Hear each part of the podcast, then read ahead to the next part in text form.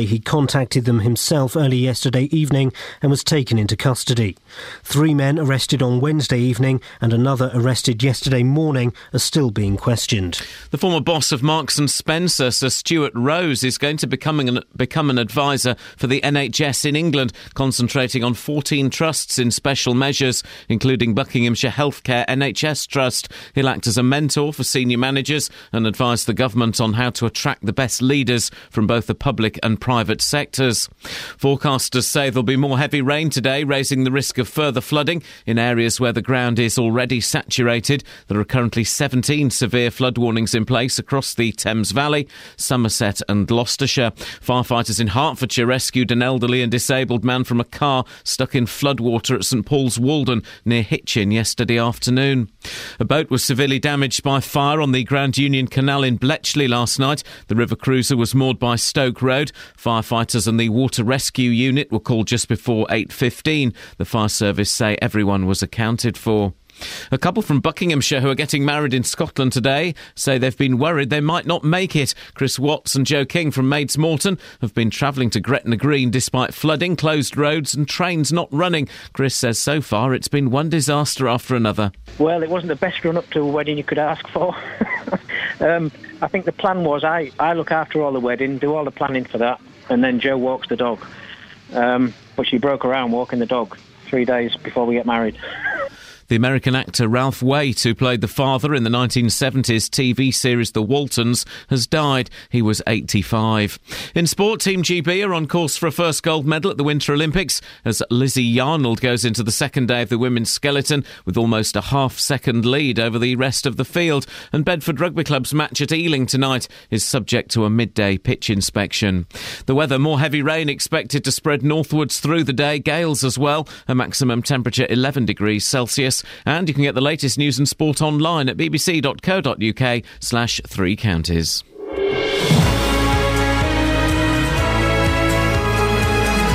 Thank you, Simon. Excellent stuff as always. We're really in the Friday groove this morning. Catherine is um, doing the, that funny head dance that J Lo and my wife can do. And Kelly Betts is not really paying attention to anything at all. Morning, Kelly. Huh? Yeah, we go. You see, it's Friday. Now, normally I say lots to talk about on the show. Naughty children, trap terriers, and we set off a Macca bomb. It's 80s Maccatastic.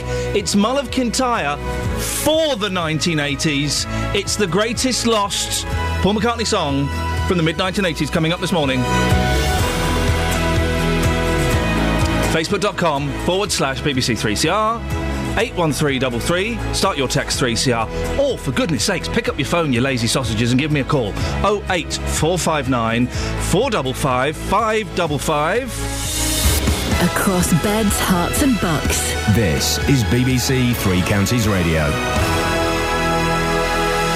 Morning, sleepy eyes!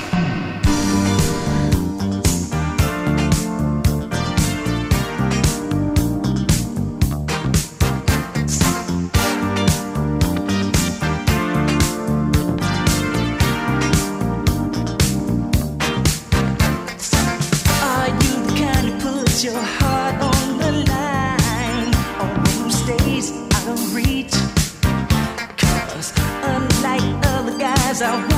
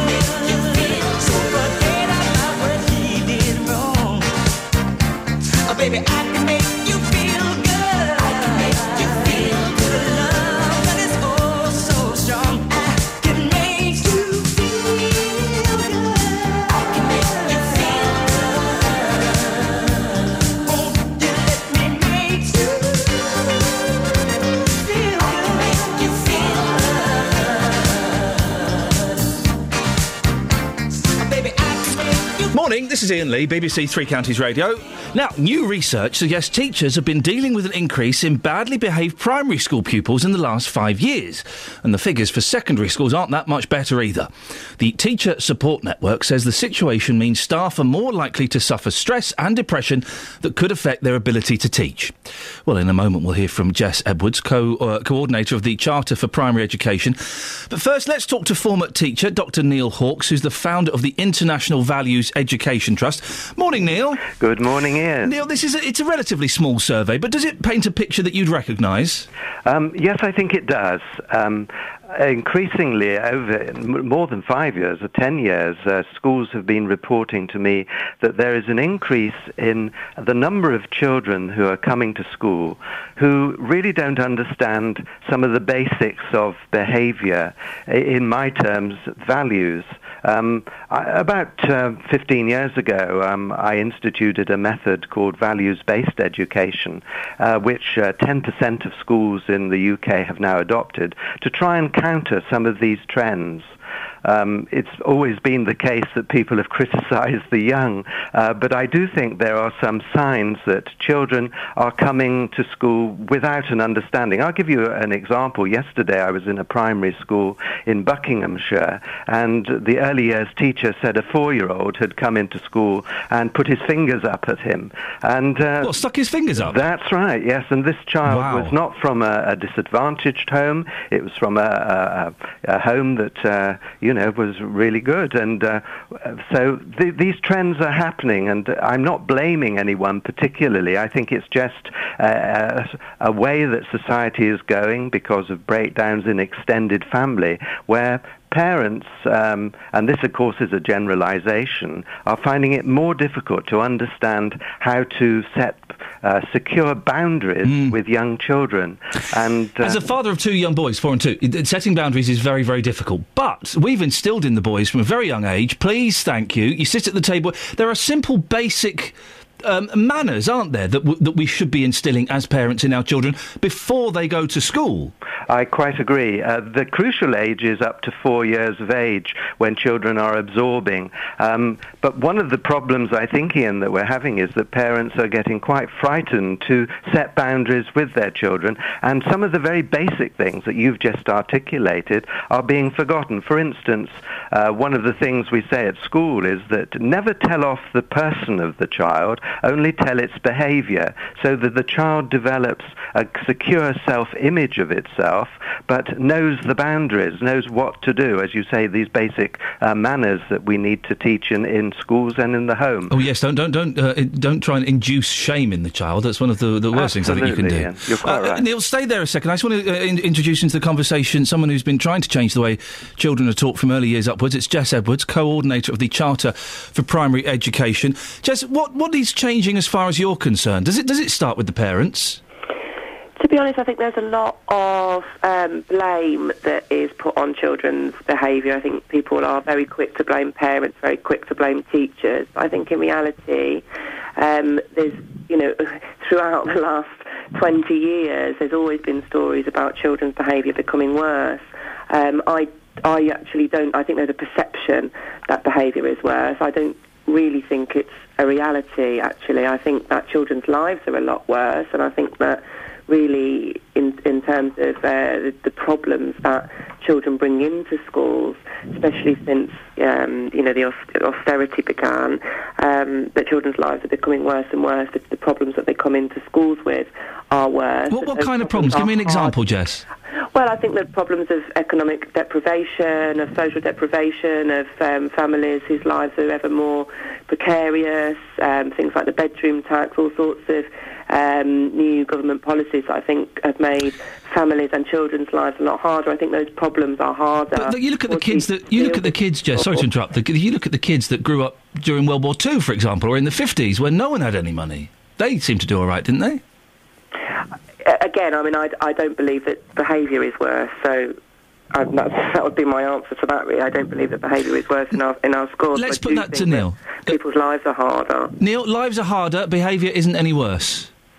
Uh, I think again, uh, one should beware of generalisations. Of course. Um, my movement that is uh, supporting uh, positive human values in schools is. Uh, I'm visiting a school, for instance, today, Eversley Primary School in Enfield, and it's been in the London press for setting incredible high standards, both academically and socially, with children, and supporting parents. I agree with Jess. It's it's something that you have to work with the community. It's not something that you blame and shame. And uh, we need just a positive way. I agree with her. Some of the policies, for instance, I'm very critical of of of some politicians on both sides of the divide and the way that they fixate on on data outcomes in schools and not giving the balance on thinking about how we should help children to uh, think about how they interact socially with each other and uh, and know about themselves. Jess? So- Well, Yeah, you like to I- respond? I, I, well, I agree with much of that actually. I think that um,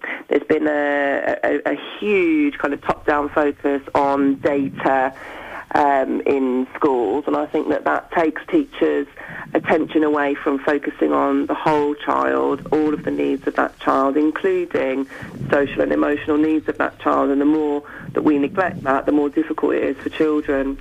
Uh, listen, I wish we could talk for longer. Fascinating, and thank you for coming on at this ridiculous time in the morning. The last voice you heard there was Jess Edwards, coordinator of the Charter for Primary Education, and uh, the other voice that you heard there was uh, Dr. Neil Hawkes, founder of the International Values Education Trust. Oh eight four five nine four double five five double five. Travel news for beds, cards, and bugs. BBC Three Counties Radio. Good morning. Lots of problems left over with flooding, I'm afraid. Starting between Bourne End and Cookham, Ferry Lane is closed. And then in Watford, Exchange Road has a lane closed around the High Street while they try and pump water from the road. Between Essendon and Hertford, the A158 is closed while emergency repairs go on after flooding. I'm Alice Glossop, BBC Three Counties Radio. Alice, thank you very much. Coming up, I mean, we are going to spoil you rotten with music today. If by spoil you rotten, uh, you interpret that to mean songs from the 80s you've probably forgotten about. That's what we're going to do. Right now, it's 6.16, it's Friday the 14th of February. I'm Iain Lee. These are your headlines on BBC Three Counties Radio. Primary school teachers across the three counties are having to cope with a decline in children's behaviour over the last five years, according to new research. Police have arrested a fifth man in connection with the murder of Isaac Stone in Bedford last month. And in sports, Team GB, the GB standing for Great Britain, are on course for a first gold medal at the Winter Olympics, with Thin Lizzie Yarnold leading the women's skeleton. BBC Three Counties Radio.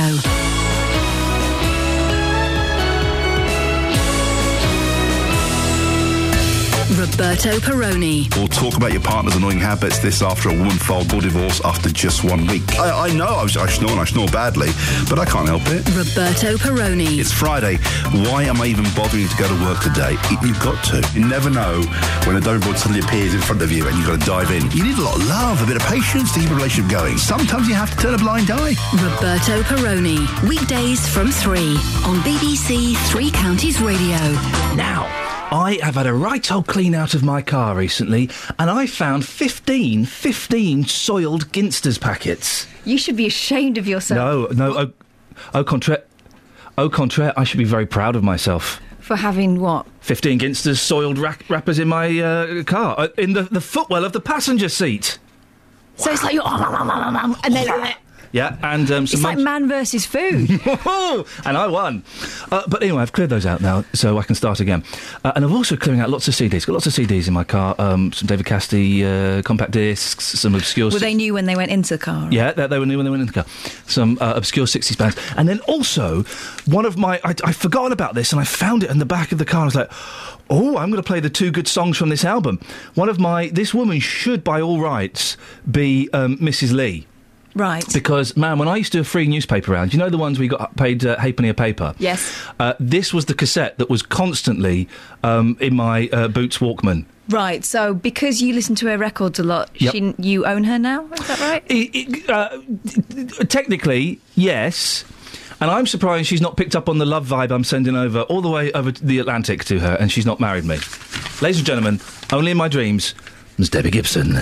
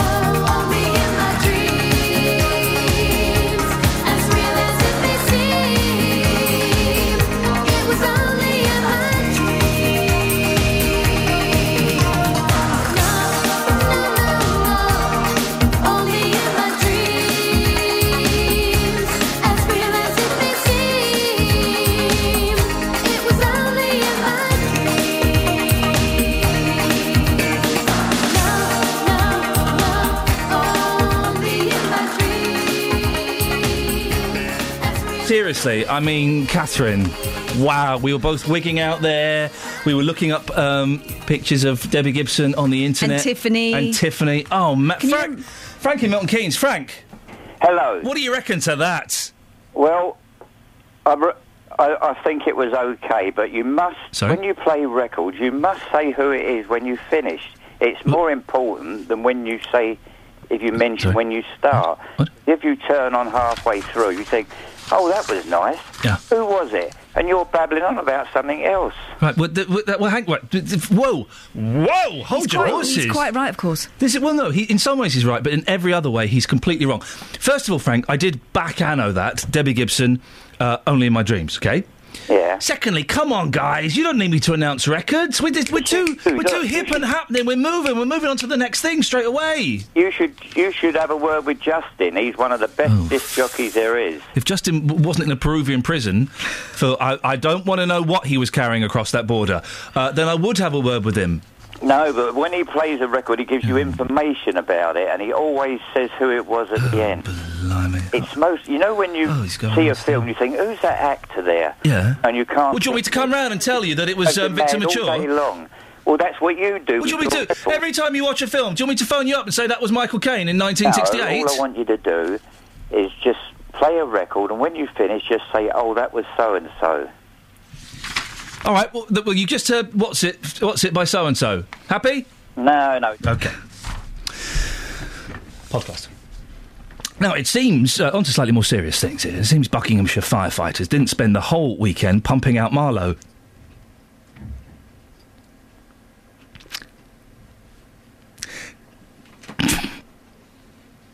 I should have looked at this before I came in, shouldn't I?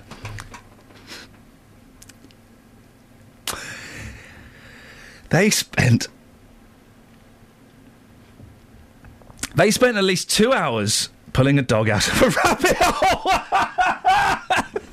oh man, alive! I can't do it.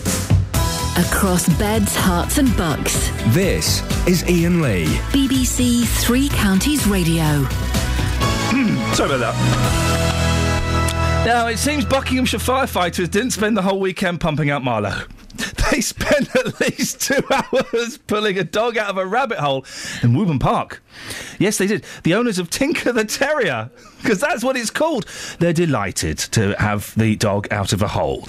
But I thought firefighters weren't doing the cat. I thought, Catherine, I thought they weren't doing the cats up trees, dogs down hole thing anymore. I thought they were rescuing people. I seem to remember them telling us that too, but Yes. um, apparently they are. How common are animal rescues like this? We've been looking into it. When it comes to Buckinghamshire Fire and Rescue Service, the last dog rescue they were involved in was 10 months ago. Do you want the details? Can you handle it? I just seen the details. Go on. What, what happened? A Jack Russell called Lulu got stuck. Stop it, it's not funny. Stop it. This poor dog got stuck in a drainage pipe for Lulu, four days. yeah. Four days. Wowzers. Four days, come on. Mm. Fire officers had to cut her out using specialist equipment. Mm, mm. So the BBC's carried out a UK wide investigation into animal rescue Good use of licence payers' money. and found that over three years, that's between 2009 and 2011, rescuing animals cost the UK Fire Service £3.5 million. What kind of animals? Well, as usual, you'd imagine the sort of animals that would get into scrapes cats, dogs, horses. How does a horse get into a scrape? Where, fencing? Does a horse get stuck in a. No, anyway, Yeah, they yes. get- But um, other animals, including snakes. Stop it!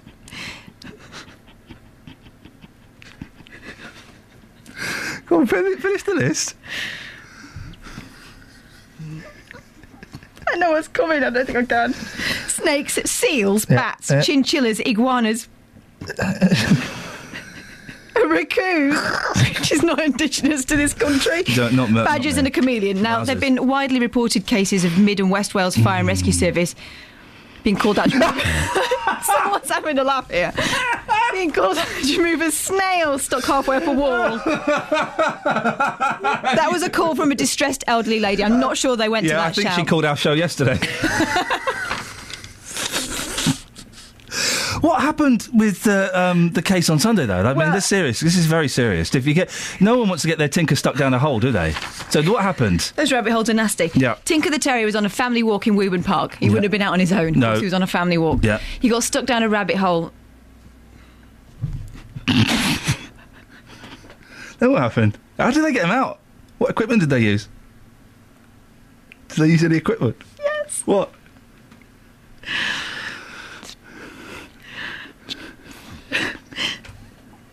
A snake eye camera and shovels.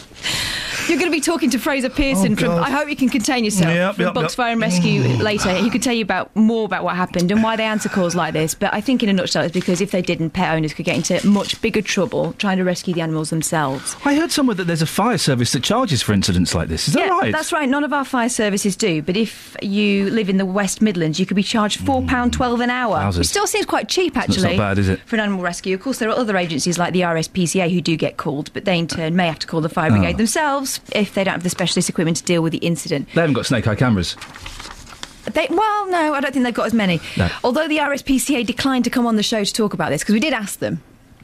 A spokesperson did tell us that in their experience,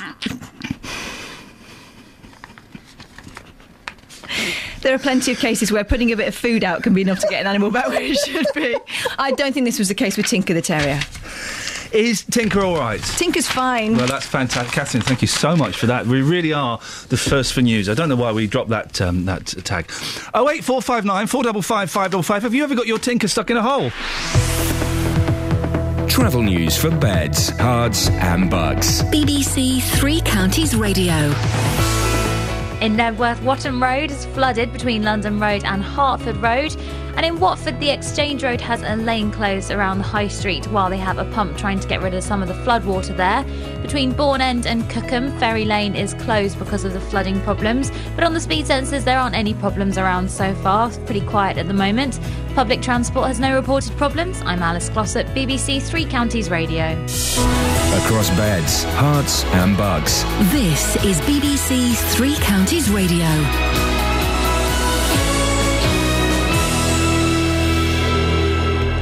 It's 6:30. I'm Simon Oxley. Primary school teachers across the three counties are having to cope with a decline in children's behaviour over the last 5 years according to new research.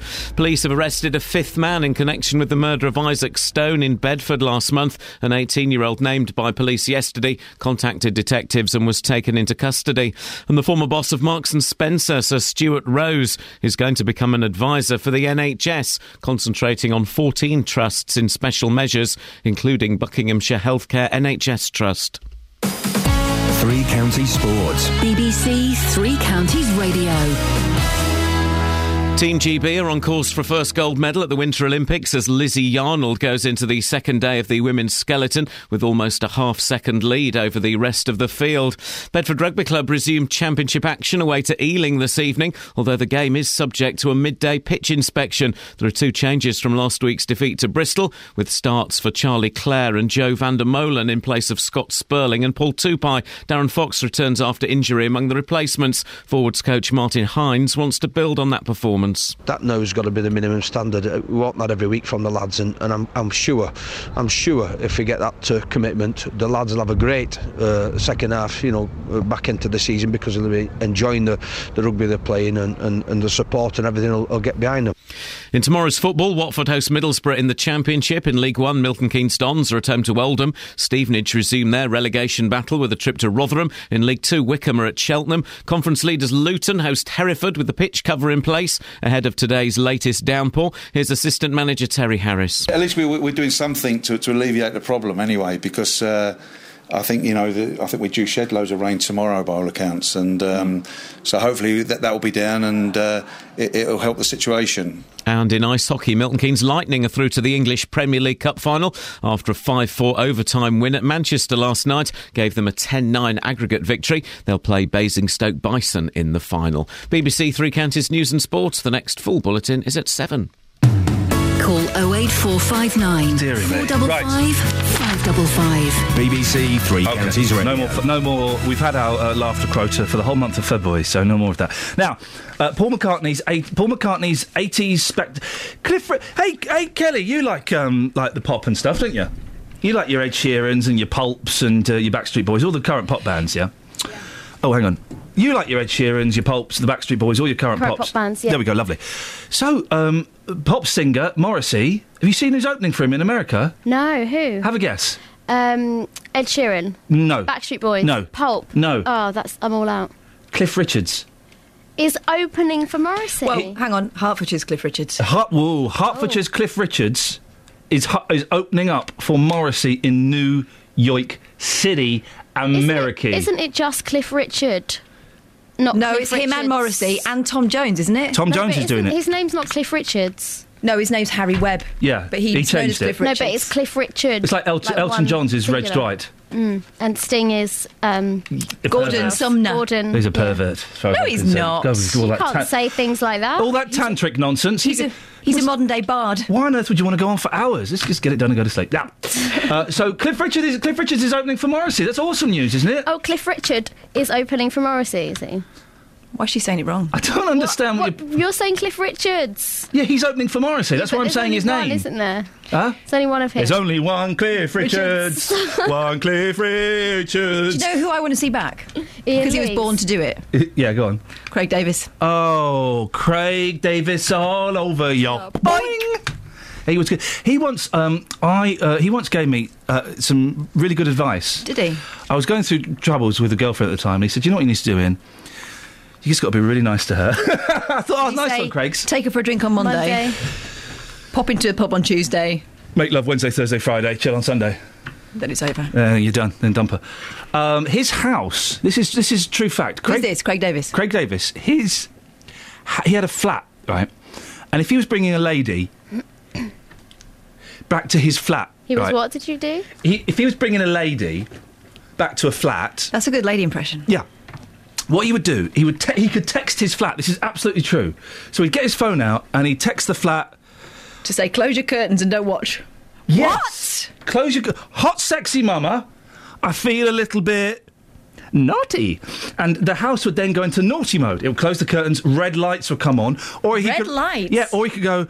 Um, bringing back a, a cute girl. I'm feeling a little bit thoughtful, and then it would go into thoughtful mode, and like like books would come out or something. Oh. It may have just controlled the lights. Actually, So you know how much he fancied you from whether you got the boom chicka wow wow, Yeah, exactly. or if you got the just soft Yeah. bit of Luther Vandross. Yeah, exactly. Anyway, oh. back to me. So, Cliff So- Richards, Morrissey's, going to be a great show. Now, for the m- moment here, what are we talking about? Ah, yeah, this is it. Paul McCartney, 80s week. Paul McCartney. You've, you've, you know, it's just Paul McCartney, Kelly. Oh, Kelly sorry. Betts. sis. Now, you have um, been educated this week, haven't you? Yeah, not here. Right, I'm going to turn her microphone off because Yeah. she's been disrespectful. It's not helpful, is it? We have had a little stroll down memory lane, haven't we, Catherine? Well, you have. I barely remember it. My dad probably would. You're such a, now. Listen, we're going to drop. We're going to drop the M bomb today. Um, where are you? Track It's more of an 16. M bomb. Bum bum.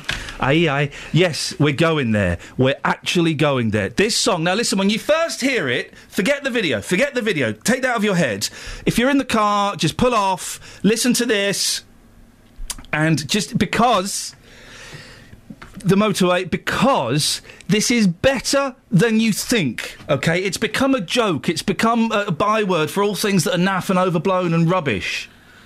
I think he did go a bit OTT. Oh, listen to this on full blast. This is flipping awesome.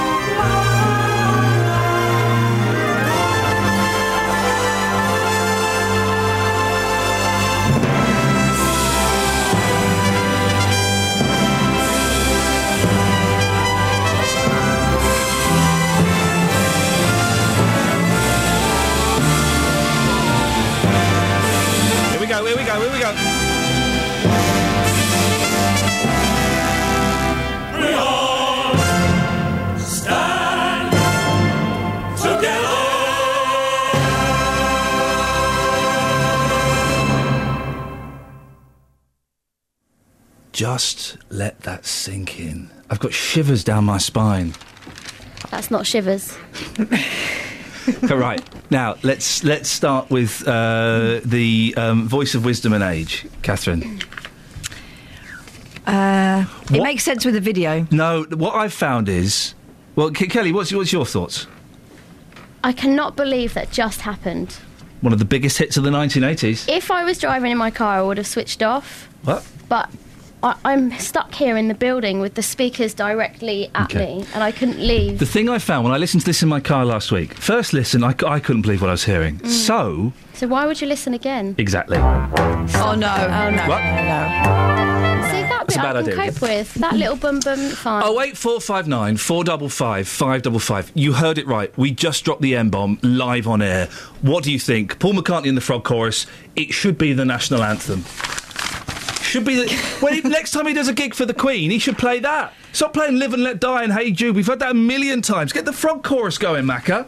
Seriously brilliant. Oh eight four five nine four double five five double five. There will not be anybody listening to this show that has taste. No, no, no. The, the, the sentence finished there. Thank you very much indeed, uh, Catherine. The newspapers. Yes, they are full of news. Yep. Oh, okay. Well, thanks for coming. Front pages. Police and CPS face damaging questions as second celebrity in a week is cleared of historic sex crimes. Prosecutors in the dock. was talking about DLT yesterday. Uh, it's been clear, but there are a couple of uh, things that the, the, the jury couldn't make a decision on, and there is talk that there may be another, there may be a retrial on those two. So let us leave it. So let's stand well away from that, shall we, until that's completely uh, sorted out. Um, I'm looking at the uh, local newspaper, the Comet. This is the only one that gets sent to us. They should send us more. Quantities as well. They do send us more. They send us five copies Oh, they- of they do send us five uh, comments. Um, and basically, locally, not a lot happening. Um, There's not. There's not. I mean, I, I, I the. Uh, uh, what, what? You know. a woman suffering from a severe earache had a maggot living behind her hearing aid. Oh, you Dirty, dirty woman! Doctors, Maggot ear! Doctors noticed. it. I'm not going to describe what they noticed. Describe it, describe it, describe it, no, no, it. no. I don't want to be using the words. No, I don't want to No, be using there are words. there will be children listening who will get kicks out of this kind of thing. Come on, this will be this will be uh, become a legend eventually if you tell it now. Doctors noticed a bloody discharge when they removed the device and found a fat fruit. Whoa. Fat fruit fry, fly larva wriggling around deep in her ear You canal. That is dirty, disgusting. I tell you what, go to the centre of the sun. What fruit did they think her ear was? Ooh, uh, nice pear. Uh, go to the centre of the sun. Yes. Well, it's really hot. Yes. And it is really hot today because it is all Valentine's Day dedications. Oh, there's a car. Well, no, just go back the a bit. actual centre. Oh, for goodness sakes, just go back a bit. There. Why don't you just pick some at random? Some some people have thought, you know what? It's so romantic. I'm going to send uh, the equivalent of a tweet to the Sun, and they can print it in the newspaper, so we can spend three hours looking for it. Uh, what what romance can you find in there, Catherine? Oh gosh. Dear darling Fannio, you complete me. Oh. Loafs always. G. Oh gosh, I hope that's that's a private joke and not a spelling mistake. Yeah, loafs. What do you mean, maybe- love? What are you saying? Sir, you've totally ruined it. That I'm finishing with you. I'm going to go back out with your brother, the father of my children. Maybe G's the um, baker. Maybe he's a baker. Yeah, making Oh, artisan baker. He's baking some love in the oven this morning for his fanny yo. Oh. To my darling Heather 1505. I don't know what that means. That's a code for something. Yours forever, Action Man 051211. Oh, that's some kind of kinky code. Yes, the Um, KC kinky code. AD Williams, roses are red. Oh, she's got. They're going AD. They're doing roses Traditional, are red. traditional. Roses are red, violets are blue. Come sit closer because I like the view. Love, ooh, baby. Claire. That's um. Are you doing anything That's romantic quite- for Valentine's? Um, uh, I might not go to bed at half past seven at the same time as the kids. I don't know. Or maybe we'll um, maybe we'll turn the phones off. R has really got this uh, this sewn up. R, I'm assuming is a gentleman and is indeed Mr. Lover Lover. Love you once, love you twice, love you more than beans and rice. And beans and rice are good. I like beans and rice so much. That's Um, double carbs, though, isn't it? What are you going to have with your beans and rice? You need some meat in there, surely. uh, Unless you're vegetarian. Yeah, you need a little bit. Um, oh, for goodness sakes. KJB, we're going to marry this year or what from Daddy O? No, not if you're going to ask me like that. we're not getting married. How rude. Um, oh, God. I mean, most of these are just. Uh, did oh, Most of these are just. I love you, Popsicle. Um, wishing my Jeffrey a fantastic Valentine's Day. Love from Jemima. Why don't you go with someone called Jeffrey? Why wouldn't you? Jeffs. Oh wait, four five nine four double five five double five. Valentine's Day, Paul McCartney and travel. Travel news for beds, cards, and bugs. BBC Three Counties Radio. I don't think anything says Valentine's Day like travel either. Starting in Bricketwood, North Orbital, heavy going at the M25 Junction 21A roundabout. Also between Bourne End and Cookham, Ferry Lane is closed because of flooding. And in Watford, the Exchange Road has a lane closed around the High Street while they try and pump some of the floodwater out. Public transport has no reported problems. I'm Alice Glossop, BBC Three Counties Radio. Thank you very much. 6.45, it's Friday the 14th of February. I'm Iain Lee. These are your headlines on BBC Three Counties Radio. Primary school teachers across the three counties are having to cope with a decline in children's behaviour over the last five years. That's according to new research. Police have arrested a fifth man in connection with the murder of Isaac Stone in Bedford last month. And in sport, Team GB are on course for a first gold medal at the Winter Olympics with Thin Lizzie Yarnold leading the women's Skellington. 08459 455 555. Weather's coming up very, very shortly, and I know you're all looking forward to that. Uh, but uh, it's, she's not sorted it out, basically, Catherine. She is frantically Yeah, trying to get that. she's frantically trying to save her job. I'm going to hit the button. Let's see what Go on, happens. go on. Beds, Herts, and bucks weather. BBC Three Counties Radio. Hello there. Well, we've got a, fair amount of wet and windy weather to come today, and the Met Office have a yellow warning in place for rain, and that's until six o'clock tomorrow morning. There's also a yellow warning for wind in the areas surrounding, but not actually for the uh, three counties. But we've got uh, this very heavy rain spreading northeastwards this morning. It's going to bring with it 15 to 25 millimetres of rainfall, perhaps more locally, and uh, also some strong south to southwesterly winds with temperatures reaching 10 or 11 degrees Celsius. Now, after the rain has passed, it leaves behind it a fair amount of showers, which could be quite heavy, perhaps with some hail mixed in there on higher ground. They continue through the night, and the winds actually increase through the night, really peaking in the early hours of the morning. We could have gusts of maybe 50 miles per hour, and perhaps even more than that. Uh, temperatures down to 7 or 8 degrees Celsius. So tomorrow, those strong winds continue. We've got blustery showers as well, but it all starts to ease later in the day, and we should have some bright spells with temperatures reaching nine or ten degrees. Sunday, after a patchy frost, sorry, after a frosty start, it becomes dry, drier and brighter, and the winds ease. So a much more settled day, but then it becomes wet and windy again on Monday. That's your latest forecast. Thank you very much.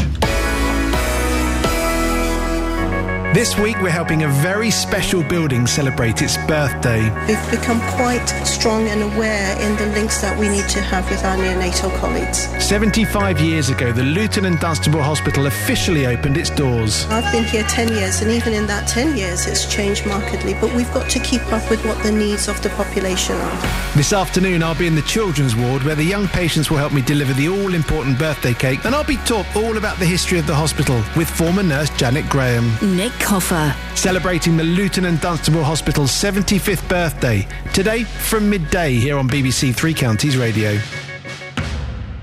Oh eight four five nine four double five five double five is the telephone number. Jeffrey's in Windsor. Morning, Jeffrey.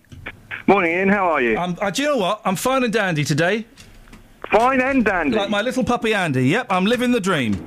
I'm sheathing my Paul McCartney all the best. That's going to get me up to Birmingham later on today. Thank you very much indeed. Is your little puppy um, Andy? Is he dressed? Do you ever dress him up like Andy Pandy from the old? No, you don't. Here's the thing: you don't need to dress animals. They have their own clothes. It's called fur. What about in, well in inclement weather? People put put uh, coats on their horses, don't they? The people who put clothes on animals, I'm going to say this and I mean it, are idiots. You don't put clothes on animals, for goodness sakes. Can I say one thing? You are exceptionally brave um, radio presenter because you risk alienating so many of your audience all the time with very, very strong opinions, don't you? You don't seem to care at all. I think, I think that risk taking is amazingly interesting. Get to the point before I cut you off. well, I, I was told that you, you think you think us people who who are blessed with the name Jeffrey have a, have a have a, a sort of uh, discriminated um, aspect in terms of um, trying to make relationships with partners. It's a ridiculous name. I remember you when you were Jethro. That was a much better name. Jeffrey is a ridiculous name. Yeah, well, Jeffro's got connotations of West Country bumpkins, hasn't it? Really. You've got But- three seconds to save this phone call. I was One, saying- two, three. He failed. He failed. I'm in that. I'm, I'm rambunctious. Rambunctious? Adenoidal. What am I today? Rude. Uh, j- uh, oh, did we? Uh, I thought we had um, another call. Did they drop off? Oh yes, Jez. Sorry, Jez. No, I haven't dropped off. No, I'm still here. No, uh, well, I, I think many of our listeners are. Go on. What have you got? Nothing's dropped off. Um, Oh. I've enjoyed this week immensely. The Paul McCartney. Hasn't it been nice? Look, his, Oh. his 80s material gets very Awesome. overlooked. Oh, discerning taste, and you know, I mean, sometimes I don't agree with some of the stuff you come out with. I think, oh God, what is he talking about? But this week, oh yeah. What did you reckon? How it's divided people? The frog chorus. Oh, the frog chorus, I think. But I, I love that song. And when I was when I did hospital radio some years ago, um, we I used to do the, the Thursday night request show. One one week we played it, and I had a BBC sound effects CD which had lots of animal sounds on it, and it had it had hens in a hen house, obviously having some kind of scrap. Yeah. And you know the big instrumental bit in the middle.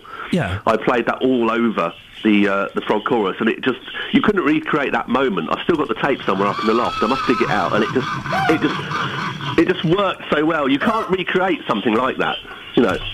Are you playing the tape now, Jez? No, no, I've just got the birds in the background now. Good for you. Well, I'm, gla- I'm glad you've enjoyed it. We might we might visit the Paul McCartney 80s week again uh, in the future. Oh, by the way, just before I go, yes, I've got a. Um, I'll have to get this on. I'm, I'm sort of trying to get ready for work at the moment, but Hmm. I have got a a cider drinking, talking budgie from Poland here now. Can I speak to it? Um, I don't know if he'll talk this time in the morning. His name's Bashka, by the way. Oh, there's bu- blooming, Um, blooming budgies coming over here from Poland, stealing Yeah. our bird cages Yeah, and our I, I, ado- I adopted him. He comes from Poland. Yeah. Come on, say something. You're going to talk. Who's he talking to me? Don't look at the phone like that. You're going to say something. I'm talking. What? He's a bit.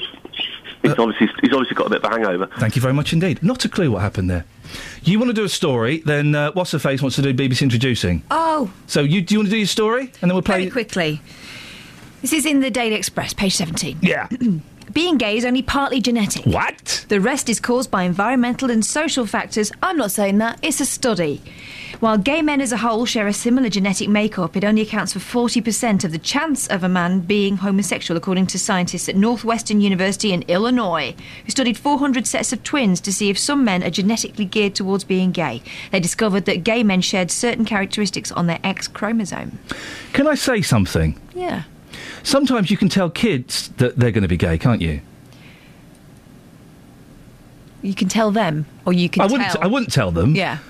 Hey, you can be gay. No, you can There tell, was- can't you? there There, are some- some children you can tell. There were some boys I went to school with, Yeah. and I think everyone else knew before they did. Yes, it but was. Yes.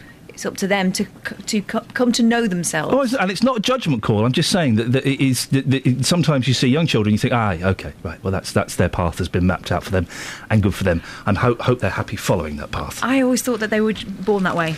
Um, Kelly Betts, BBC introducing. What is it? Why should we be listening? When is it? Um, uh, who presents it? What is the premise behind it? What kind of music can we hear from it? What song are we playing today? BBC Introducing is a show that supports unsigned and upcoming music from the three counties area. Thanks for the echo. Just makes it sound a bit more dramatic. It does, doesn't it? She's fallen down a shoe. Woo! There's 40 BBC Introducing shows all across the region. It's exciting. Ours is obviously based here and covers the music from Bedfordshire, Hertfordshire, Buckinghamshire. Each week we're lucky enough to add a track to the playlist. This week's track is by Ben Poole, originally from Barton Le Clay. And this track is called Starting All Over Hey, um, Again. uh, Scott Balcony tweeted you saying he had a friend who w- wanted to submit a track and you ignored him. Oh, he wants to submit a track. His Very friend does. easy. www.bbc.co.uk forward slash introducing.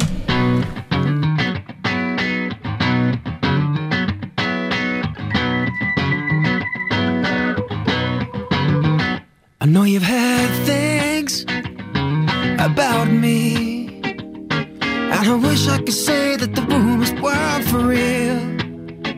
I know it would be a cliche to say I've no regrets and I've been lying anyway. It's a page one read, rewrite of every aspect of my life starting from tonight.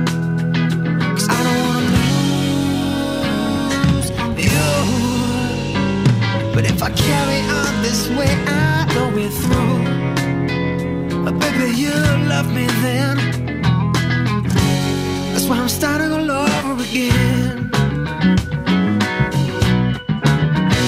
Now I wanna see the inside.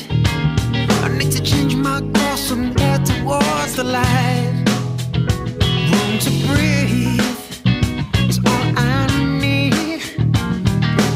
Listen to me now and hear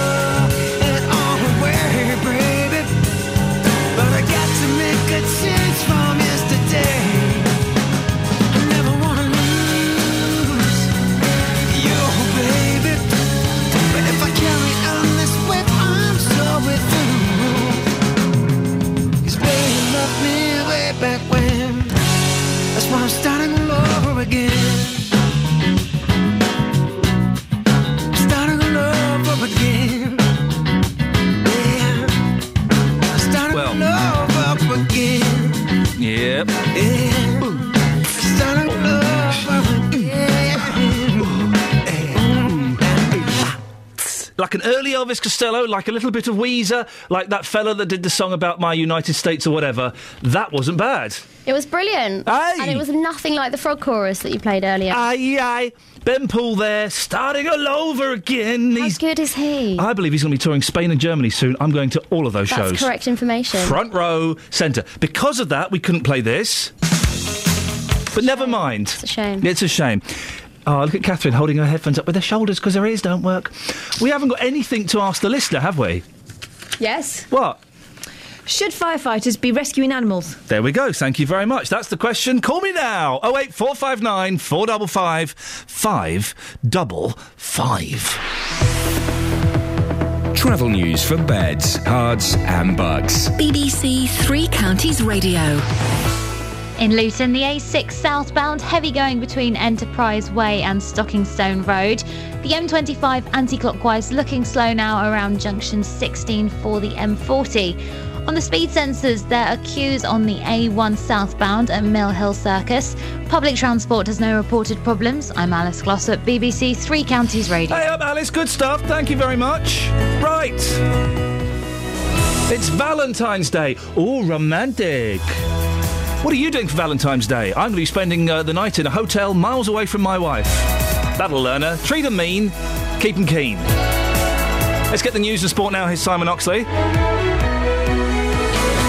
Local and vocal across beds, Herts, and bucks. This is BBC Three Counties Radio.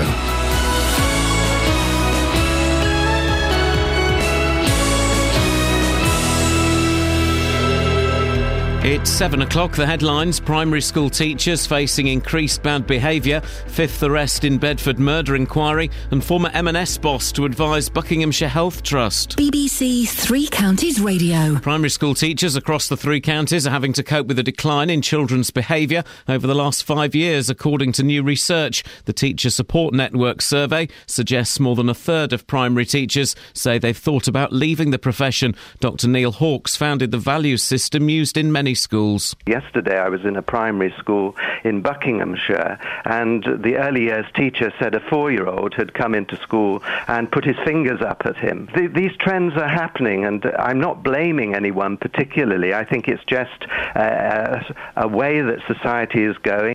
Police have arrested a fifth man in connection with the murder of Isaac Stone in Bedford. The 19 year old was stabbed to death in Costin Street last month. More from Lee Agnew. Yesterday, detectives named an 18 year old man they wanted to speak to as part of their investigation into the fatal stabbing on January the 25th. Police say he contacted them himself early yesterday evening and was taken into custody. Three men arrested on Wednesday evening and another arrested yesterday morning are still being questioned. The former boss of Marks and Spencer, Sir Stuart Rose, is going to become an advisor for the NHS, concentrating on 14 trusts in special measures, including Buckinghamshire Healthcare NHS Trust. He'll act as a mentor for senior managers and advise the government on how to attract the best leaders from both the public and private sectors.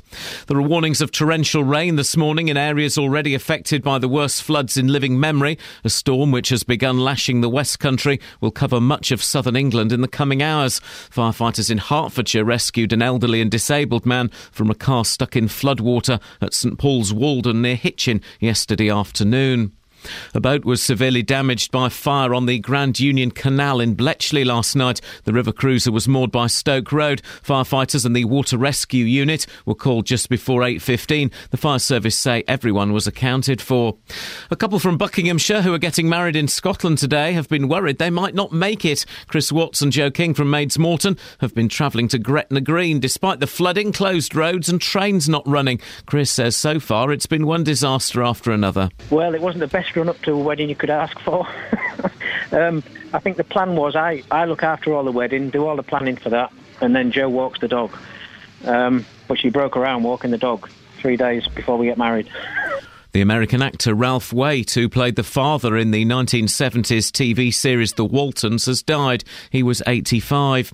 In sport, Team GB are on course for a first gold medal at the Winter Olympics as Lizzie Yarnold goes into the second day of the women's skeleton with almost a half second lead over the rest of the field. And Bedford Rugby Club's match at Ealing tonight is subject to a midday pitch inspection.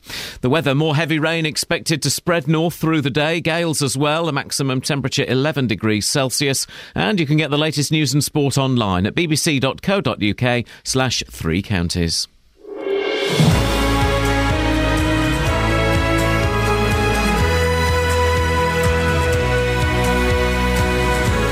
Thank you, Simon. Morning. This is Iain Lee, BBC Three Counties Radio. It's Friday, the 14th of February. Lots to talk about, including naughty, naughty children. Who's to blame? Trapped terriers? Should the fire brigade really be wasting their resources rescuing animals? Oh, and a little bit of a free for all. You can give us a call about anything you want, to be honest. Facebook.com forward slash BBC3CR. You can send me a text 81333. Start your text 3CR or give me a phone call 08459 455 555. Across beds, Herts, and bucks. This is BBC Three Counties Radio. Now, it would appear that our children are getting naughtier and naughtier. And I'm talking about the little children. A new study from the Teachers Support Network suggests declining behaviour among primary school pupils has led to an increase in stress and depression for their teachers. Would love to hear from you. A, if you're a parent, what do you think? A kid's getting naughtier? But I, I guess more importantly, if you're a teacher, are you finding that the children you're teaching are naughtier than they were, say, 5, 10, 15, 20 years ago?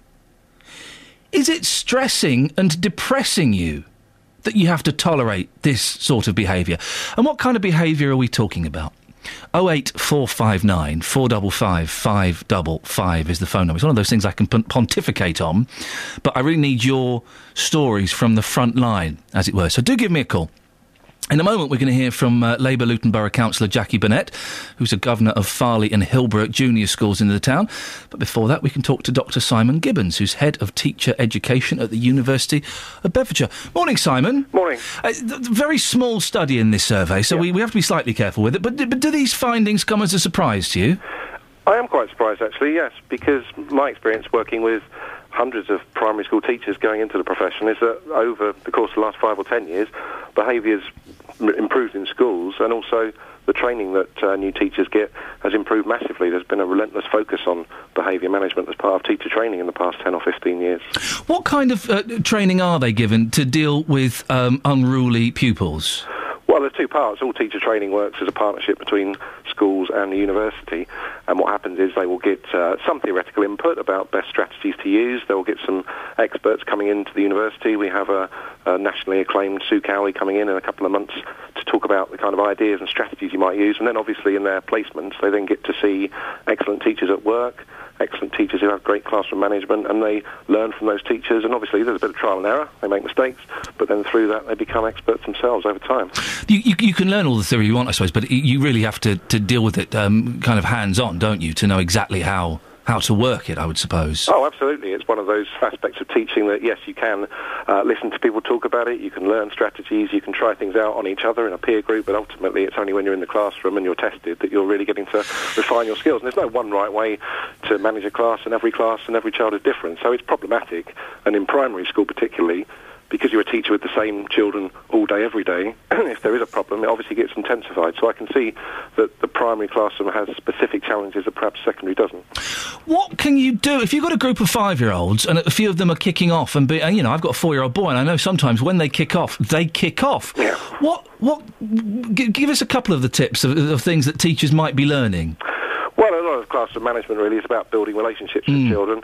Uh, as I say, you can use strategies. There's lots of uh, non-verbal strategies, the way you look at children, the way you approach, the way you anticipate bad behaviour when you see it brewing up, so you don't let it escalate to something and then you have to deal with the problem then. But it really is about building relationships with children, setting clear limits, making clear your expectations as a teacher, and following through when you make it clear that, you know, behaviour is not acceptable, that then you follow through with action when necessary. You, you mentioned there was a, a difference between primary school and, and secondary school uh, d- children. Obviously, there will be because of their age. What, what, what kind of um, behavioural differences are there? Well, I think when you go to secondary school, you have all the uh, challenges of adolescence kicking in, and that brings a whole set of different problems. Children have different types of relationships with adults and with each other as they go through their teenage years. But I think for teenage, uh, for teachers specifically, uh, at secondary school, because you're probably only teaching a class an hour a day and you're moving to another class, if you have a particularly badly behaved child or a class that's causing you difficulties, you're not stuck with them for five hours for the day. So I think for teachers, actually, the problems are probably more surmountable in secondary. Simon, I appreciate your time this morning. Uh, it's Dr. Simon Gibbons, Head of Teacher Education at the University of Bedfordshire, joined now by Labour Luton Borough Councillor Jackie Burnett, Governor of Farley and uh, Hillborough Junior Schools in the town.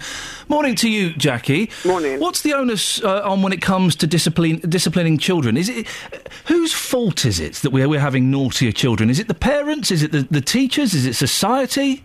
I, I would I would put the responsibility when you're talking about primary school on the parents and society because the parents are the first teachers before they get into the classroom. It's the parents' responsibility. Children do not start school until three, four, four age, and I feel in society misbehaviour is ex- more acceptable. Um, lots of countries in, in, in the world do teachers do not have to deal with behaviour, but it's expected in this country for teachers of whatever age range they're teaching to have to deal with it, and it's become a greater focus.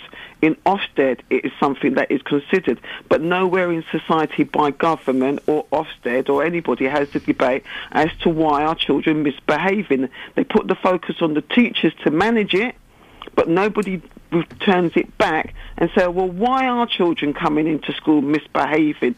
What is it in society? Why is it acceptable? What could what are parents not doing, or could we support parents to do to make sure that their children come to school ready to learn? And I've never heard a debate on that anywhere from Ofsted or Department of Education. When children misbehave, the focus to me is on the teachers, and I think that is unfair. Well, the thing is, Jackie, if, if there was kind of a, government stance on this, then parents would be up in arms saying, oh, it's the nanny state. But I, I do think, you know, I, I've said before, I've got two boys, four and two. We teach them to say please and thank you. We teach them to listen as best we can. We, we've, you know, they sit down and read with us. Those things do begin from a very, very young age, or they should do at least. But it's the same nanny, the debate about nanny states. The government compares us to other countries in the league table, and they're asking for certain things to change. They don't look on the comparisons of cultures and acceptance. Some of the um, countries where they're comparing us to now and that they feel threatened about, the children are not expected to misbehave in school. They have strict ideas of discipline and respect. So if you're going to compare one, the teaching, you have to compare all culturally. And I think it's unfair. You know, no debate when they're looking at the league tables of the top 20 countries on um, maths, English, and science. Are they putting it into context about what is expected within society of the child when they come to school? We've got a lot of overseas children, uh, or, or, or children from overseas backgrounds. Uh, is their attitude towards school different, do you think, Jackie? Well, I think from what I've picked up, some certain parts of the world, the teacher is respected. They are looked up. They're not seen as their their peer groups, yeah. But I think in this country, you know, children swear. The amount of swearing I hear nowadays to their parents. So if a child will swear to their parents when they're small, why won't they swear to another another person? And it seems to be acceptable. It just seems to be acceptable. The languages that I hear when I'm going shop, not all. I can't say it's epidemic, but I would say that it's growing. Yeah, and I don't, and I don't see anybody being prepared to have a conversation. Why is that? Why have we grown this way that we find it acceptable? If we're going to compare ourselves to other countries on education and attainment, look at everything, not just the teacher.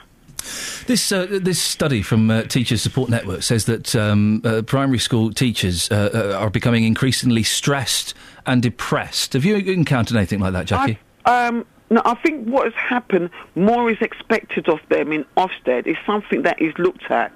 And even there's a program that's been on BBC Three about young people going into teaching, and this was, I think it's secondary school, that they're having to deal with behaviour. And you can see those who seem to be able to engage more easily and get the respect of the children, hmm. and those that the, the teacher is talking and they're still um, misbehaving. But what got me, it wasn't just the teacher was talking, the teacher was being observed. The head teacher was in the class and the children were still carrying on hmm. misbehaving. But in a lot, a lot of other countries, that's not de- the teacher's not dealing with that. It's down to the parents. Hmm. So, and I think that's the thing that society to have. Don't put all the pressures on teachers. Teachers have so much to do. We need to go back. It's meant to be a relationship between the school, the pupil, and the teacher, and no, nothing says about the parents here. It's, it's always about the teacher. Jackie, I appreciate your time this morning. That's uh, Labour Luton Borough Councillor Jackie Burnett. Well, over to you. Parents, grandparents, teachers, people who have been to school. I'm guessing that's a significant majority of you. I'd hope so, anyway. Primary school kids are getting naughtier and naughtier. That's according to a survey. It's a very small survey, but it's all we've got to work with. And it, it says that it's increasing stress and depression in teachers. Well, whose fault is it that primary school kids, and we're talking four, five, six, are naughtier? Do you agree with Jackie? It's the parents' responsibility. That at home, the parents should be teaching the please and thank yous, the manners, the sitting down and listening, the turning the TV off when they're told, sitting and reading. Or do you think that when you deliver a child to primary school at four, five, that it's the teacher's responsibility? You've done your bit. You've you've fed and clothed and bathed them for the last four years. Now it's up to the teachers to instil some manners uh, as well as educating them about maths and English and painting.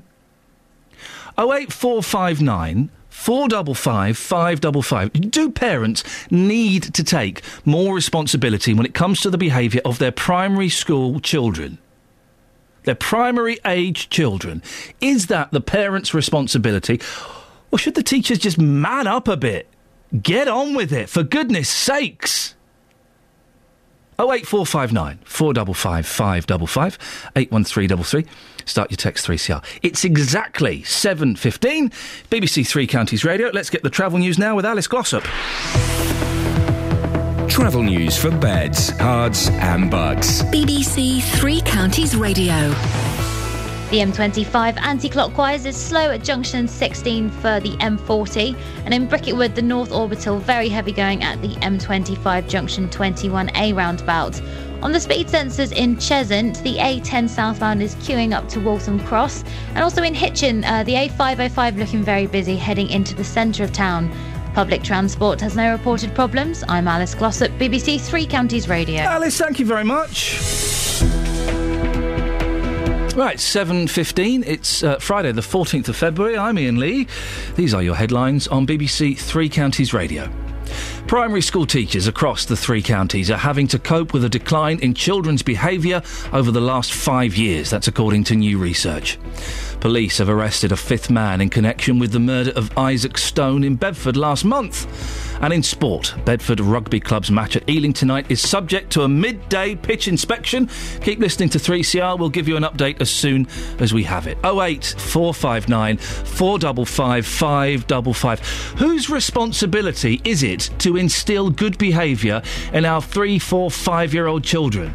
Is it the parents or is it the teachers? Should the teachers be doing more?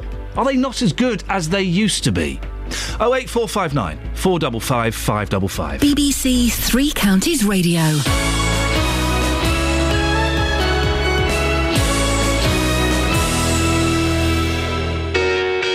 Tomorrow afternoon, Three Counties Sport will bring you another four live commentaries. Did it again and scores! We'll be at Vicarage Road, Stadium MK, the New York Stadium, and Kenilworth Road. Andre Gray, number 18 for the season. Soko turns it into the net. What a goal from Isaac McLeod! What a wonderful finish this afternoon. There'll also be regular updates from Wycombe. Fantastic strike from Stuart Lewis. Tomorrow afternoon from 2 in Three Counties Sport, here on BBC Three Counties Radio. The thing is, that's how Luke Ashmead talks in the office.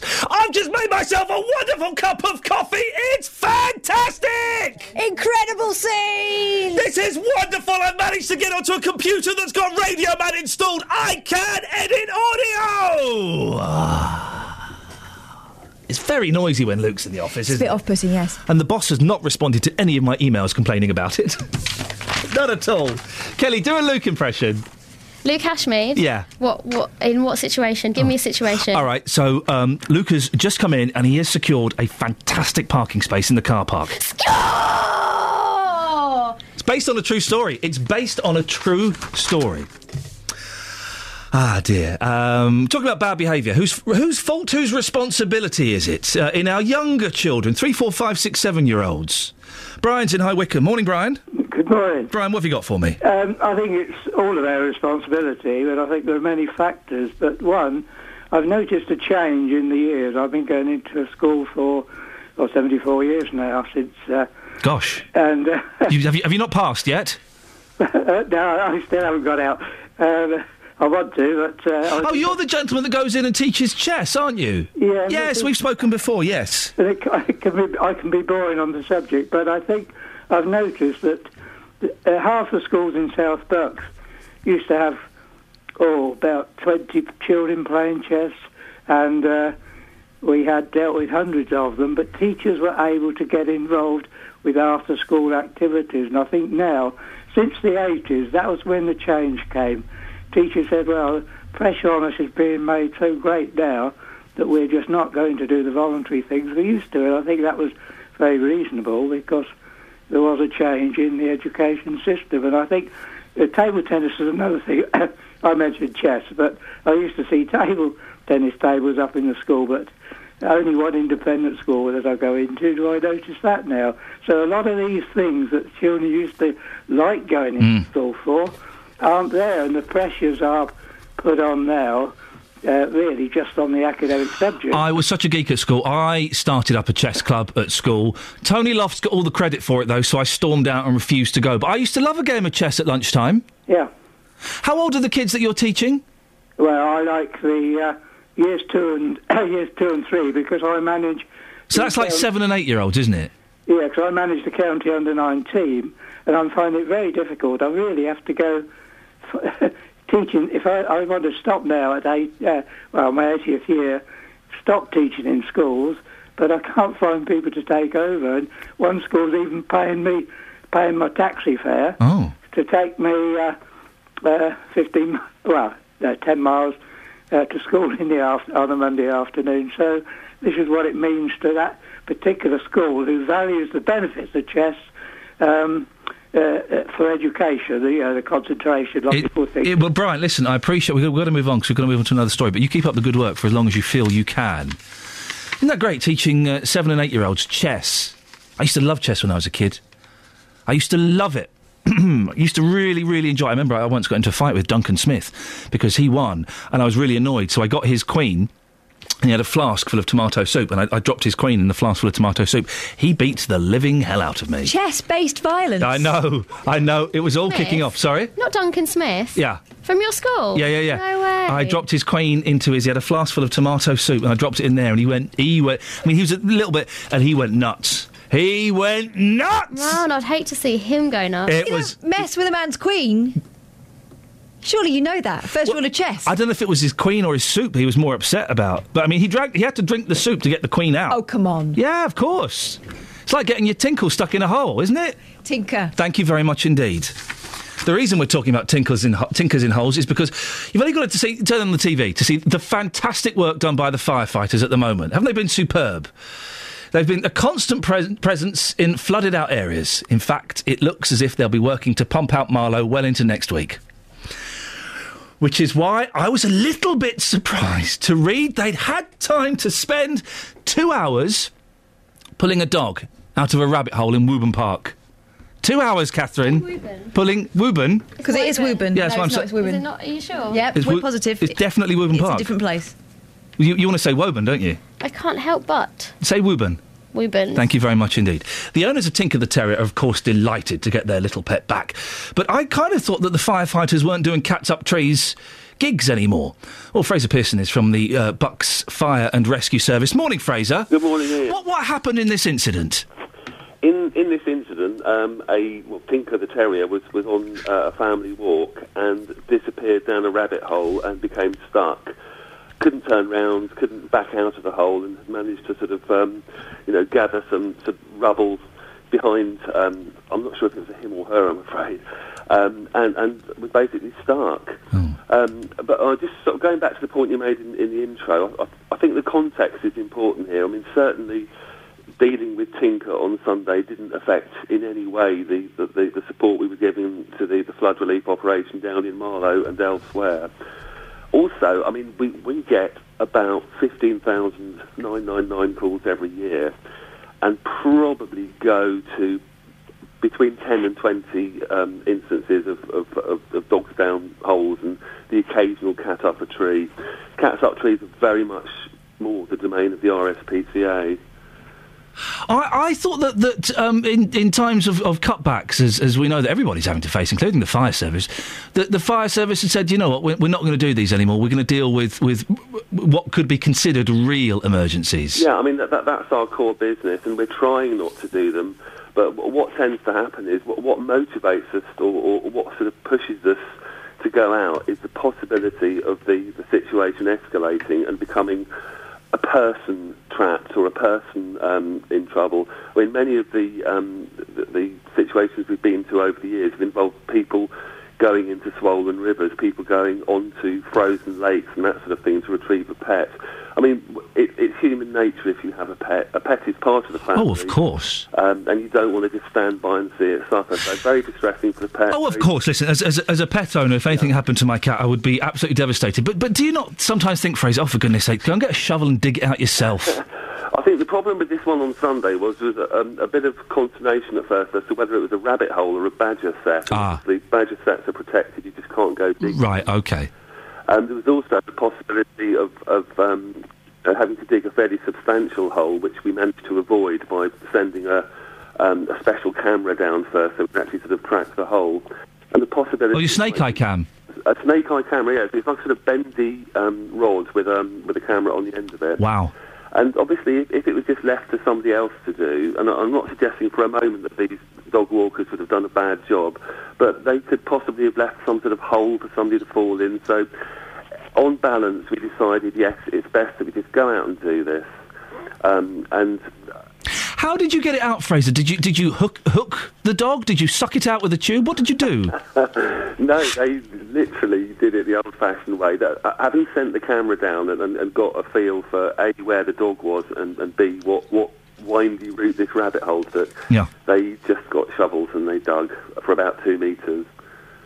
The RSPCA uh, the, the suggested that maybe putting a bit of food out can be enough to get an animal out. Would that have got Tinker out? In many cases, it is, and I think that, that that's the trick with getting cats down trees. You sort of Yeah. wave an open tin of cat. I think that Paul Tinker was physically stark, could, could not. Right. Oh dear. Would merely been, you know, ravenous at the smell of the food, but not able. To Have you considered charging? Because some fire services charge for things like this. I think it's like four pounds twenty an hour or something. Maybe is, is that not a way to reach a compromise? It's a lot more than that, and then certainly the market rate. If you had to hire a private company to come out and do, um, you know, what some of the things we have to do, would be would be hundreds of pounds. Right. I mean, the, the decision as to whether to charge for these types of things is um, is something for our uh, Buckinghamshire and Milton Keynes Fire Authority to. Right. Okay. make.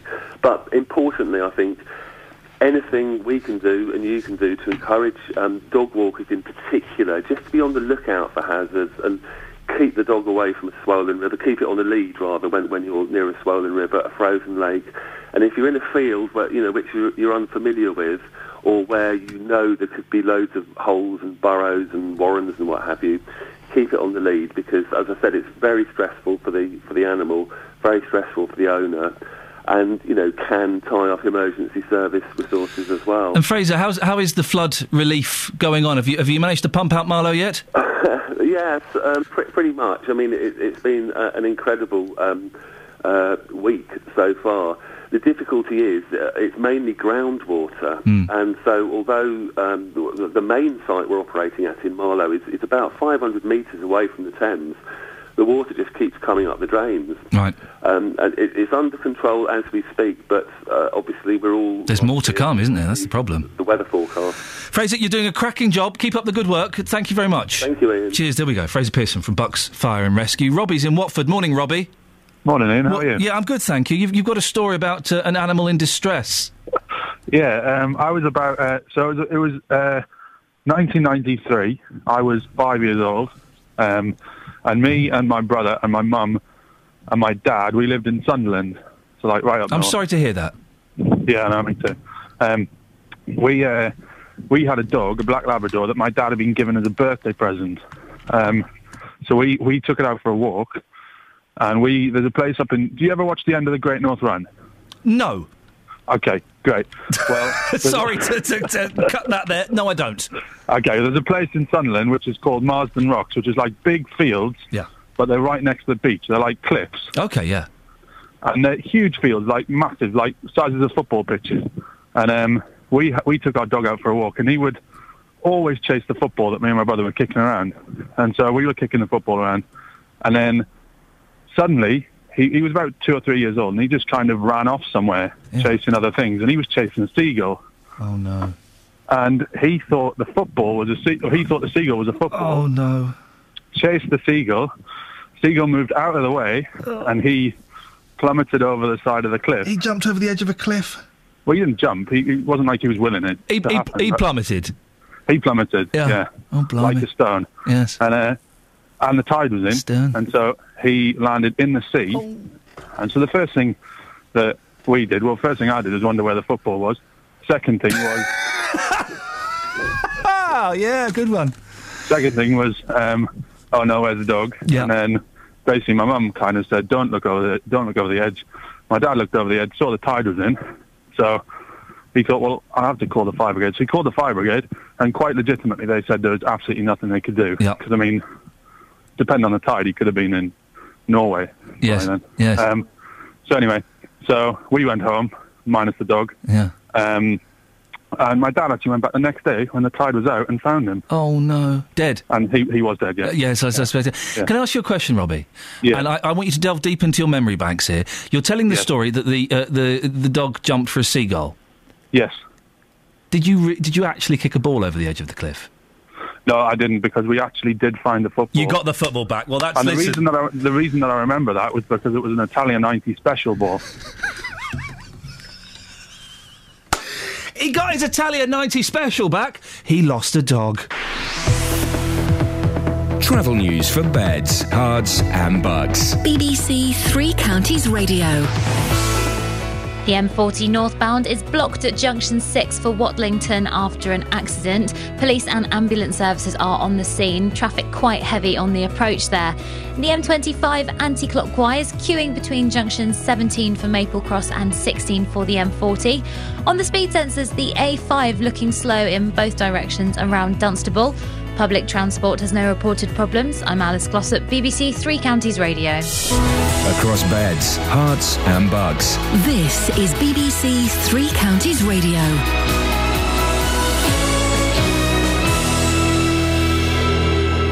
It's 7:30. I'm Simon Oxley. Primary school teachers across the three counties are having to cope with the decline in children's behaviour over the last 5 years, according to new research. Police have arrested a fifth man in connection with the murder of Isaac Stone in Bedford last month. Yesterday detectives named an 18-year-old they wanted to speak to. He later handed himself in, and a boat was severely damaged by fire on the Grand Union Canal in Bletchley last night. The river cruiser was moored by Stoke Road. Three County Sports. BBC Three Counties Radio. Team GB are on course for a first gold medal at the Winter Olympics as Lizzie Yarnold goes into the second day of the women's skeleton with almost a half second lead over the rest of the field. Bedford Rugby Club resumed championship action away to Ealing this evening, although the game is subject to a midday pitch inspection. There are two changes from last week's defeat to Bristol. Forwards coach Martin Hines wants to build on that performance. That now has got to be the minimum standard. Uh, We want that every week from the lads, and, and I'm, I'm sure, I'm sure if we get that uh, commitment, the lads will have a great uh, second half. You know, uh, back into the season because they'll be enjoying the, the rugby they're playing, and, and, and the support and everything will, will get behind them. In tomorrow's football, Watford host Middlesbrough in the Championship. In League One, Milton Keynes Dons are at home to Oldham. Stevenage resume their relegation battle with a trip to Rotherham. Despite being bottom of the table, manager Graham Westley says his side are making progress. we are where we are in the league. We can't do anything about that. But it's funny. People look at it and think you're bottom. Um, we were rock bottom when I came back in terms of form. 14 defeats and 17 is rock bottom. Um, we're bottom now, which is a big improvement on where we were. We've taken 20 points in our last 17 games. So Stevenage is on the rise. In League Two, Wycombe are at Cheltenham and conference leaders Luton host Hereford with the pitch cover in place ahead of today's latest downpour. And in ice hockey, Milton Keynes Lightning are through to the English Premier League Cup final after a 5-4 overtime win at Manchester last night gave them a 10-9 aggregate victory. They'll play Basingstoke Bison in the final. BBC Three Counties News and Sport. The next full bulletin is at 8. Call 08459 455 555. BBC Three Counties Radio. Morning. Catherine, uh, during the news, uh, leant over to me metaphorically, and uh, what did you say, Catherine? Can't remember. What did I say? This is the most mental show we've ever done, and I, I, I, I, I, I agree. Isn't, isn't it taking many odd twists and turns? Yes. Shall we carry on in that vein? Well, let's see what happens next. You right, Kelly? Hiya. Any chance of a cough cough? Two shugs? No, don't do that one. No, don't do that one. Uh, lots to talk about this morning. Uh, naughty children. Whose fault is it that three, four, five, six year old primary school children are, well, according to one survey, becoming naughtier? Is it the responsibility of the parents? Is it society? I never know what that means. When, we, we, we, oh, I blame society. I don't, I don't know what society is. I don't know who you're blaming. That seems that seems a- a vague kind of. Oh, it's society's fault. It's society's fault. Doesn't does not that doesn't mean anything, does, Does it mean a change in attitude towards young people? I think it's a cop out. Mm. I think saying it. Oh, it, oh, I, I blame society. Oh, it's it's, it's society's fault. It doesn't mean It's what? it's it's it's, it's, it's society's. society. It's, it's, it's a studio line. Style your hair Any way way you like it, Studio, studio line. It's not Studio Line's fault at all. Uh, 08459 455 555. Primary school teacher uh, children, according to one survey, are becoming naughtier, and it's upsetting the teachers. Whose fault is that? Or do the teachers need to kind of just, you know, man up a bit, be a bit more responsible? 08459 455 555 is the telephone number if you want to give us a call on that. Mandy's in Hendon. Morning, Mandy. Good morning. What would you like to say, Mandy? I, I when my daughter joined her primary school, she's she's just coming to the end now. She's going to be joining secondary school. Oh, my gosh. on. That, mu- I know. eh, that must be a real shock for you. that age, it's it's flown by. It's been uh, it's been lovely actually. The primary experience, I really enjoyed it. She's going to be a stroppy teenager. She's, she's getting there. She's getting there. Is it started 11. already? Yeah, Brilliant. Good for her. Well done. Um, I was I was advised by my dad, who's an ex-school teacher, um, when she joined school. He said, "Whatever you do, support the teachers as much as you can. Um, they've got so much to do. Try not to be obstructive and try and support them. And don't be too quick to jump at them at every opportunity." And I've I've really taken that on board, and Mm. I've I've really sometimes, you know, when they're very little and you think they're very defenceless um, you're the only person that can do right by them. You you feel that you've got to sort of fight their corner a little bit. Um, as they've got older, um, I have found that parents sometimes are a little bit too quick, To, defe- to defend their child and not listen to the other side. not listen to the teacher, Yeah. or um, what I'm finding is constantly in the playground being told that, can you believe what the teacher said yesterday? And I'm going in there and I've got an appointment and I'm going to be talking. And sometimes I, I sort of, mm, okay, I don't think that it's really necessary to challenge them on that um, because you don't know the full situation. You weren't sitting in the classroom when the incident happened and you've only got half the story. And I, I do try and count to 10 myself before, Mm. you know, going back in there and saying, why did you do it? It's an interesting one, isn't it? I remember being I remember being at primary school and um if I got in tr- trouble with my teachers, or if, if my parents got called in, which they did a few times, as I was a naughty little boy, um, my parents would always take the side of the teachers. They would always listen to what the teacher said.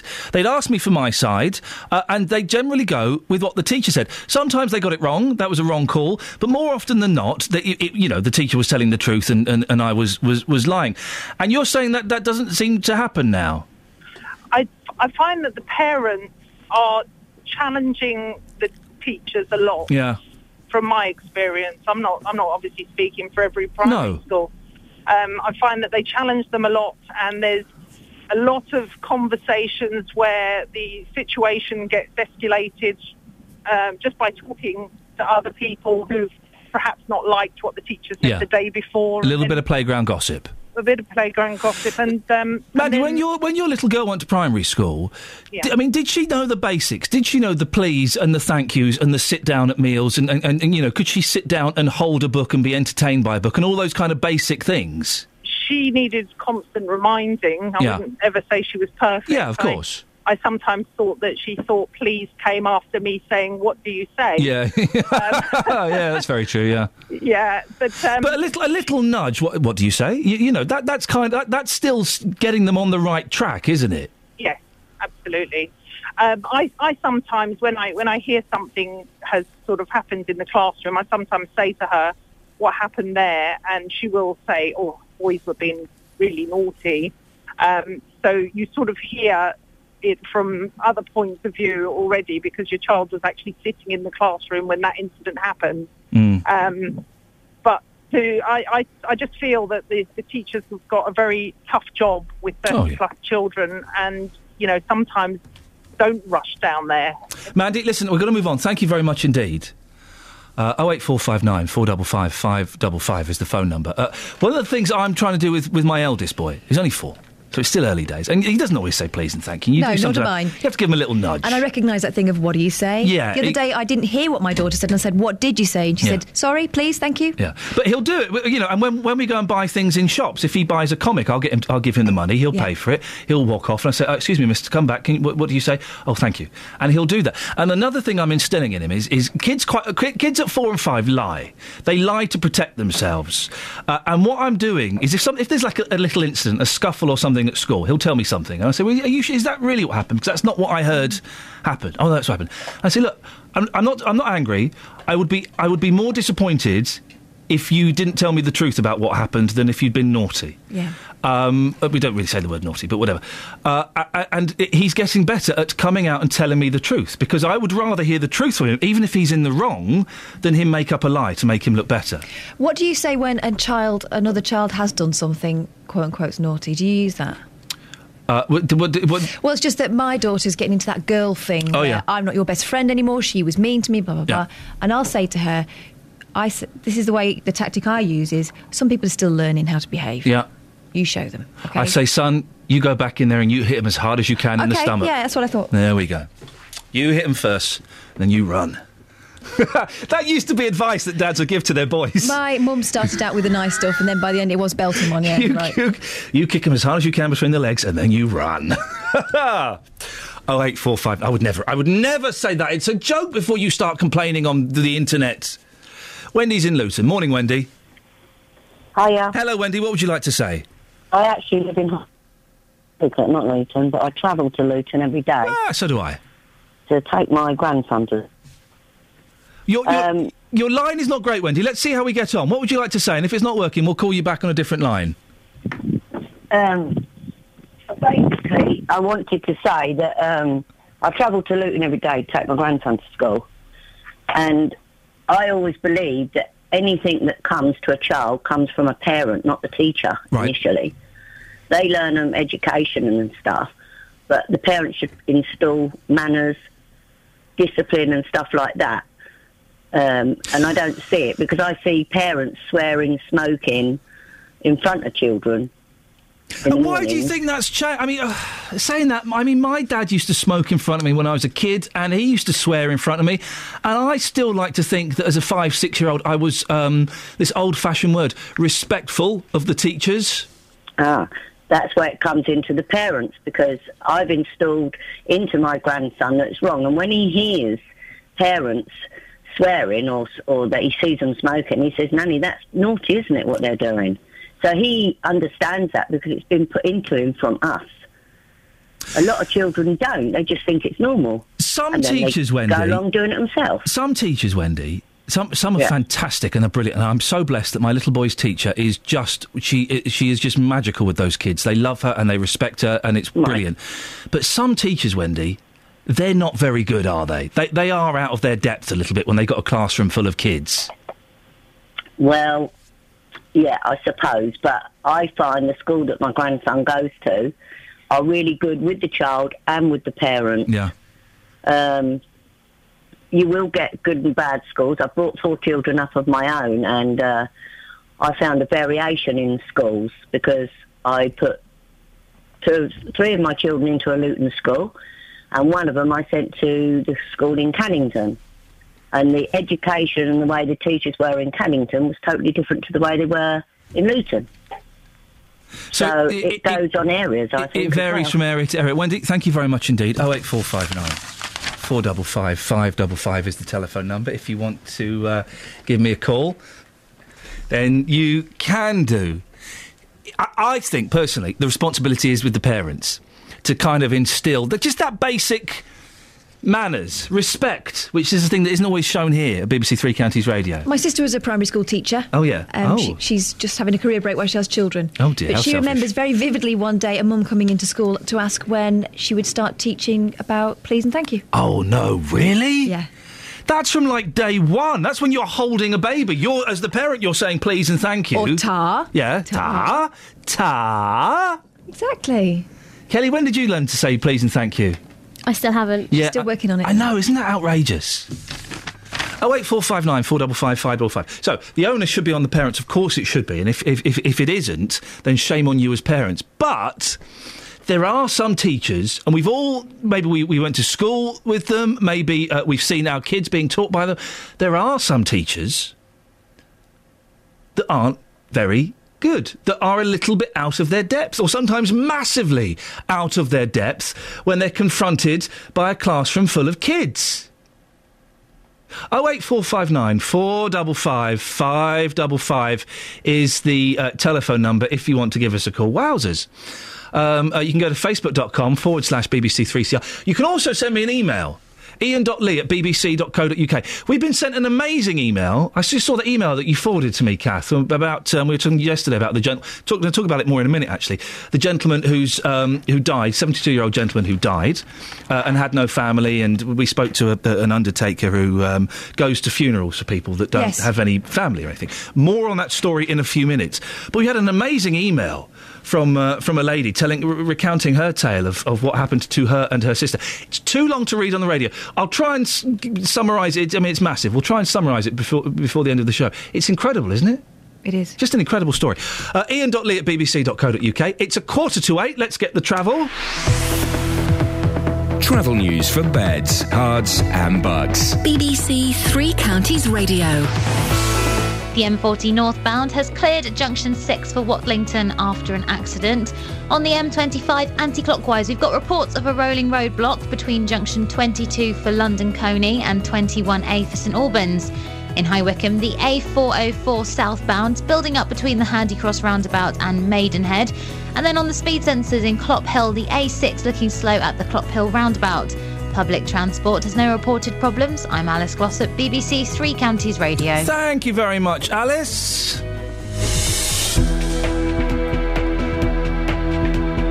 Where's my hits? Where's my Where's my hits? Where's my hits? Where's my hits? Where's my hits? Where's my hits? Where's my hits? Where's my hits? Where's my hits? Where's my hits? Where's my hits? Where's my hits? Where's my hits? Where's my hits? Where's my hits? Where's my hits? Where's my hits? There's my hits. There's my hits.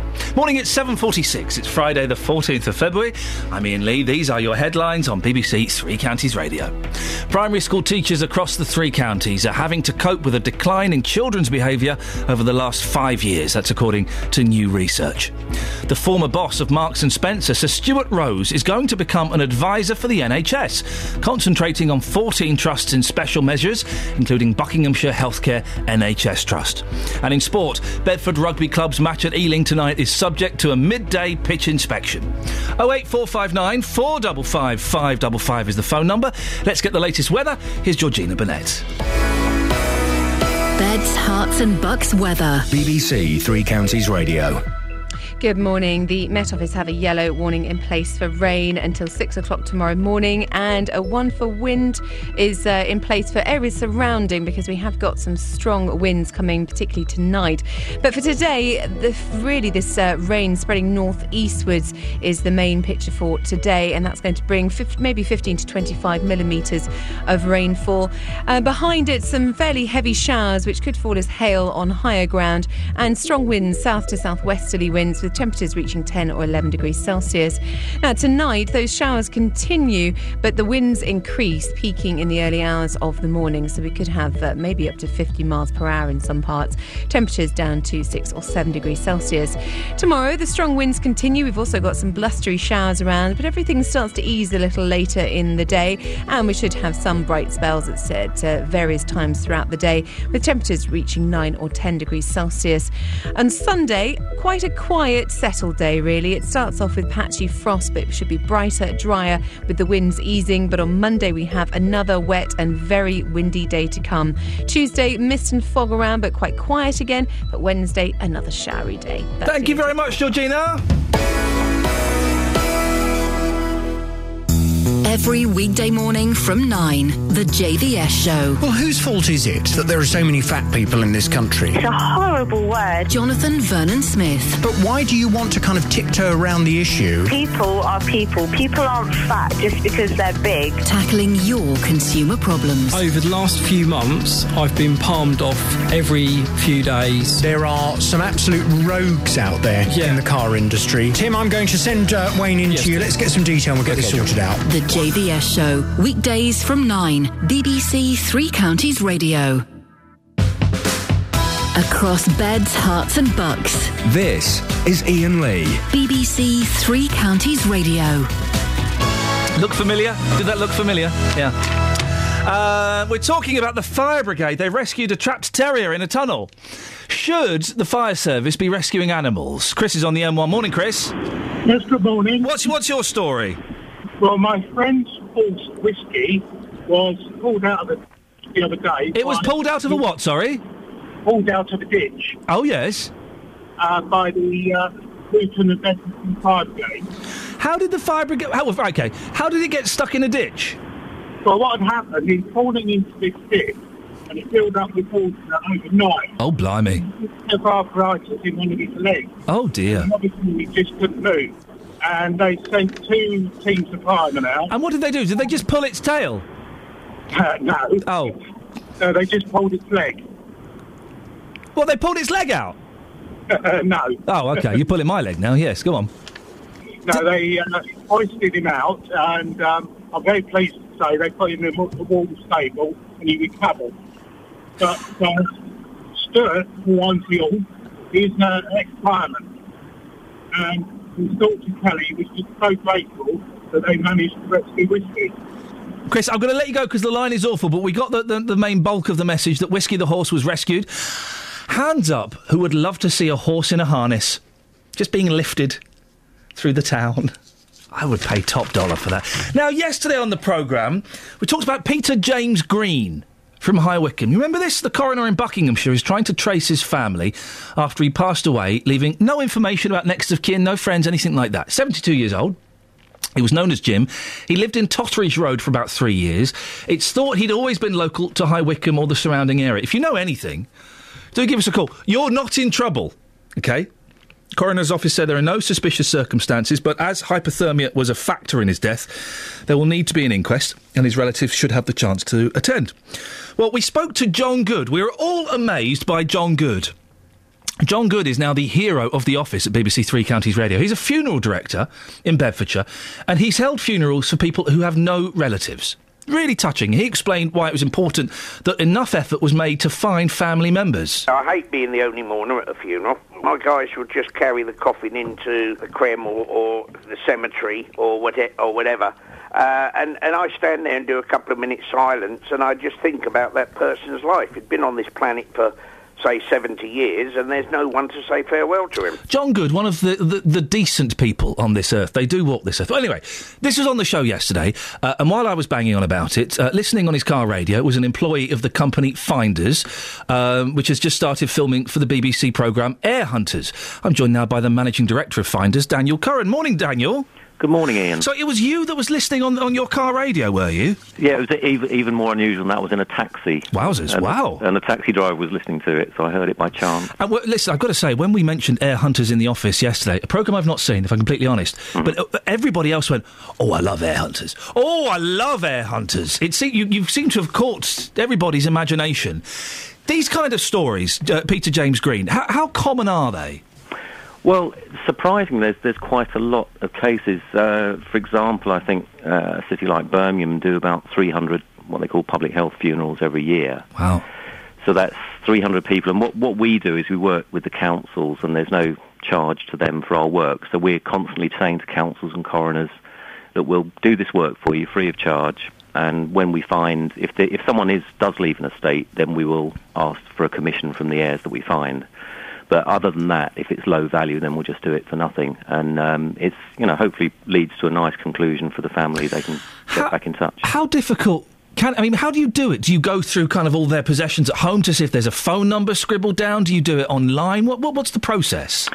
Uh, but there's no simple way of saying there's no one process. Often it can be someone that contacts us, a lawyer or, say, as a council, um, and they will often have gone through the deceased possessions. But then we start to build, often we build up a family tree um, using public records and public data, and then we find out the names of the actual people we're looking for. Um, and from then on, uh, we, we go to the various databases that we use to try and find living people.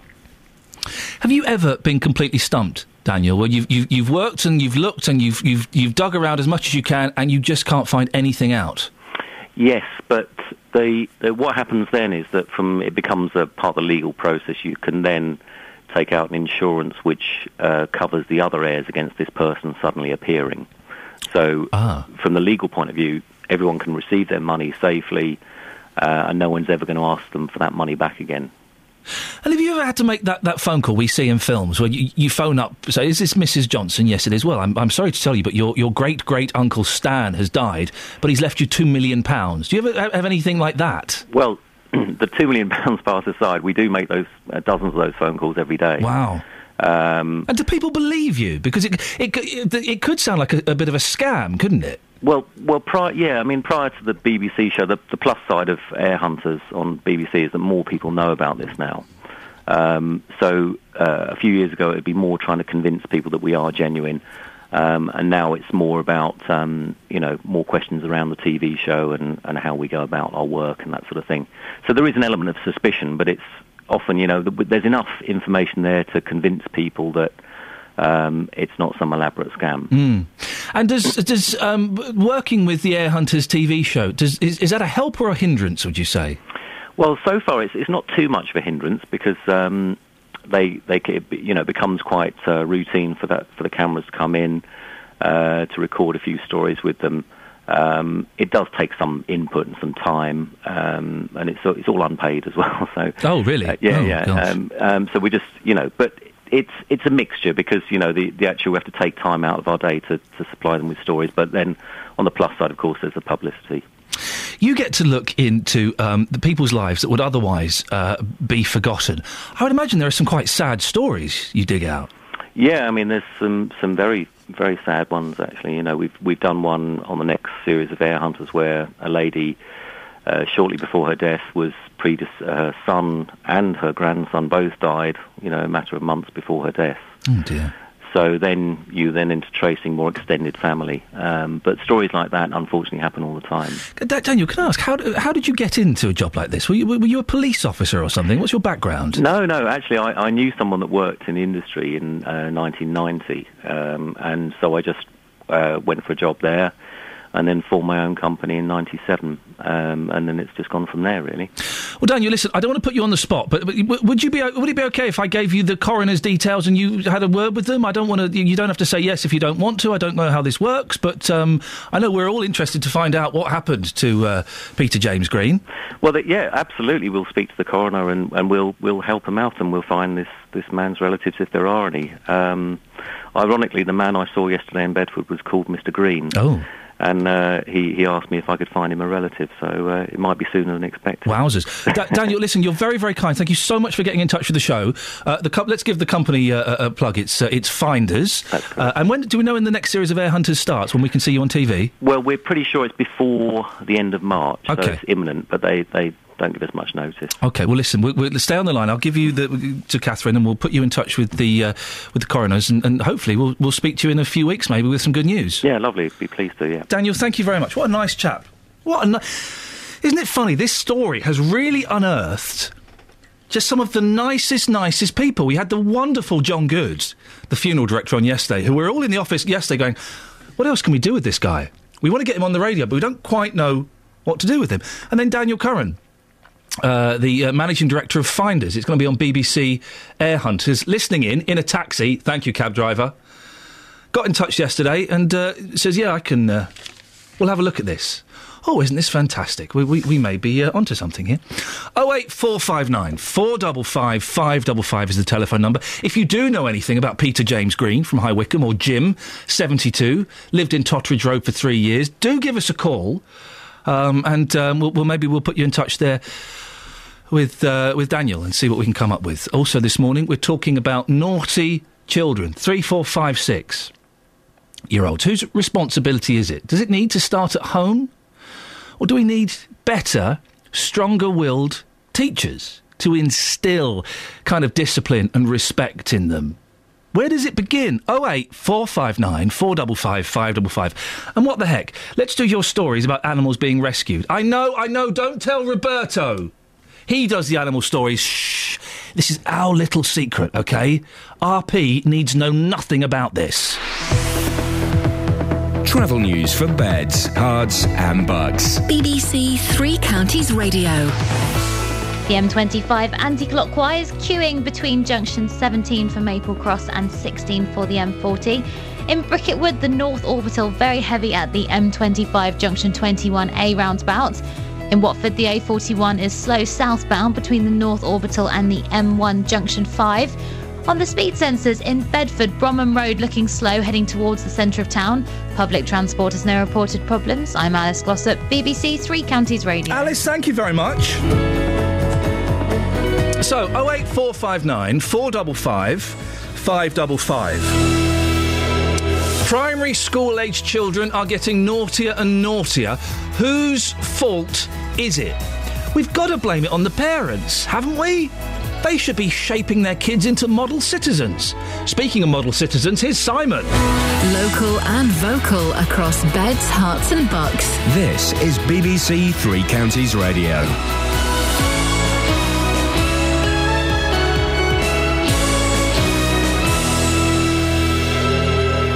It's 8 o'clock. The headlines Primary school teachers facing worsening behaviour, fifth arrest in Bedford murder inquiry, and former M&S boss to advise Buckinghamshire Health Trust. BBC Three Counties Radio. Primary school teachers across the three counties are having to cope with a decline in children's behaviour over the last five years, according to new research. The Teacher Support Network survey suggests more than a third of primary teachers say they've thought about leaving the profession. Dr Neil Hawkes founded the value system used in many schools. Yesterday, I was in a primary school in Buckinghamshire, and the early years teacher said a four year old had come into school and put his fingers up at him. Th- these trends are happening, and I'm not blaming anyone particularly. I think it's just uh, a way that society is going. Police have arrested a fifth man in connection with the murder of Isaac Stone in Bedford. The 19 year old was stabbed to death in Costin Street last month. More from Lee Agnew. Yesterday, detectives named an 18 year old man they wanted to speak to as part of their investigation into the fatal stabbing on January the 25th.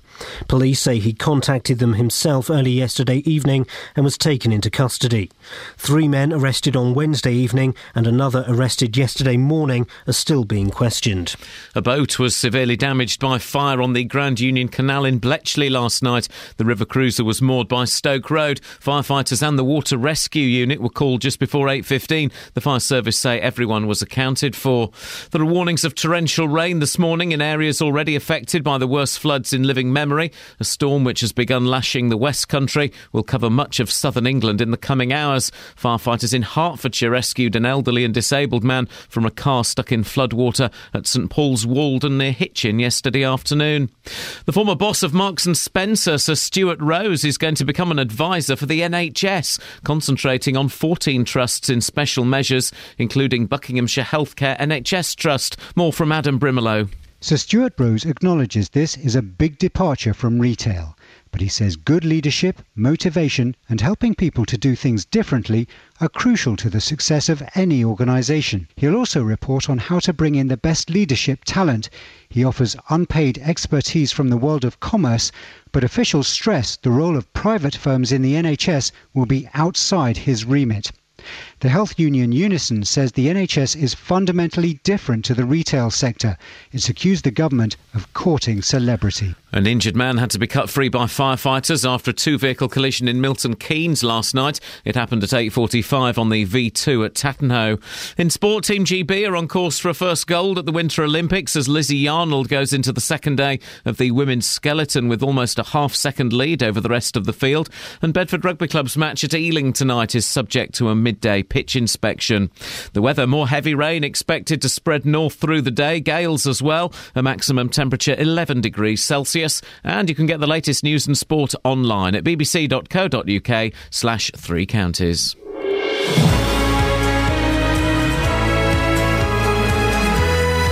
Thank you, Simon. Morning. This is Iain Lee, BBC Three Counties Radio. If you've just tuned in, you missed Catherine and myself wetting ourselves on air earlier on. Literally.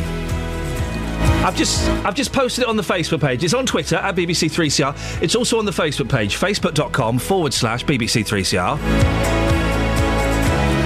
Lots to talk about in the last hour of the show before JVS uh, 9, including. Primary school t- children are becoming naughtier and naughtier. Whose fault is it? Do we need better teachers or do we need better parents? Fire brigade came out and rescued a dog stuck in a rabbit hole the other day. Should the fire brigade be rescuing animals or is it a waste of resources? Oh, and it's the last day of the week. It's February the 14th. Who cares? Just give us a call about anything you want, to be honest. We'll have a natter. Let's have a natter, innit? Facebook.com forward slash BBC3CR. You can send me a text, 81333. Start your text 3CR. I'd rather you gave me a phone call, though, if I was completely honest. 08 459 455 555. Across beds, Herts, and bucks. This is BBC Three Counties Radio. Now, new research suggests teachers have been dealing with an increase in badly behaved primary school pupils in the last five years. The figures for secondary schools, well, they're not that much better either. The Teacher Support Network says the situation means staff are more likely to suffer stress and depression, and that could affect their ability to teach. Well, primary school teacher Neil Sankey is the secretary of the National Union of Teachers for Luton. Uh, Neil, how long have you been teaching primary school kids? Um, 23 years. So you've okay. H- h- have you noticed things getting worse in terms of uh, primary school behaviour? Generally, no, but uh, it, what has been significant over the last five years is that um, lots of special needs at schools have been closed down or there's been severe limits on places. So you, you've tended to get a lot, a lot more children with um, specific and general learning difficulties coming into primary schools, and with them often comes quite severe uh, behaviour problems. What what kind of learning difficulties are we talking about? We're, talk- we're talking about children children on the autistic spectrum, Yep. children with um, ADHD, um, it, uh, and even even some you know, dyslexic children can um, have behavioural difficulties. And how does that affect um, the rest of the class and h- how the teacher operates? Well, the, uh, you know, if you've got one or two children, or even three in some classes, you know, they can they can be highly disruptive. I mean, often you will get a learning support assistant with such children, but not always. And there is this emphasis now on uh, when teachers are being observed by by members of the senior leadership team and Ofsted. There is this focus on behaviour, and the Ofsted criteria actually says if any child needs reminding about the behaviour, that lesson cannot be classed as good. So you you have got this real negative reinforcement about behaviour, and you've also got the issue of, of safeguarding, which is very important in schools. Um, and pupils, children are safeguarded really well, but teaching staff are not. There's uh, uh, and there, there needs to be a greater awareness that teachers also need safeguarding, especially when they're dealing with children who, who have challenging behaviours. Learning difficulties and challenging behaviours to one side. Let, us talk about the, the, the other children, in inverted commas, a word I hate to use, but I can't think of a better one, the normal uh, children. Uh, what, what's their behaviour like when they start school at four or five? Do, I mean, do they have the basics like please and thank you, like sitting and listening, like, um, you know, not swearing? No, well, it, it, I mean, it, it depends on, on the area the children are, come from very much. I mean, I, I, I heard a, a governor speaking on the programme earlier from, um, from Farley and Hillsborough, and she was saying that, that children there come in with problems that, that, that are, uh, come from home. And it, and it is very dependent on, on, on culture. For instance, if you've got children from from Asian backgrounds, from Muslim, Hindu, Sikh backgrounds, they tend to come in to school with a, a very good framework of, of, of behaviour expectations, and there's quite and there's a lot of respectful. Uh, Why is that, do you think, Neil? What, what are those families doing that's, that, that's different?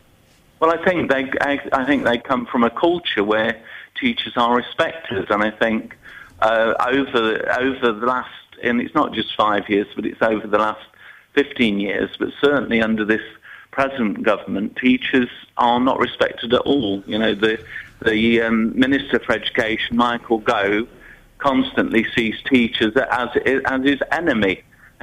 and uh, you know that's not a way forward for education. And But, but five-year-olds aren't going to going to pick up on, on what Michael Gove's saying, are they?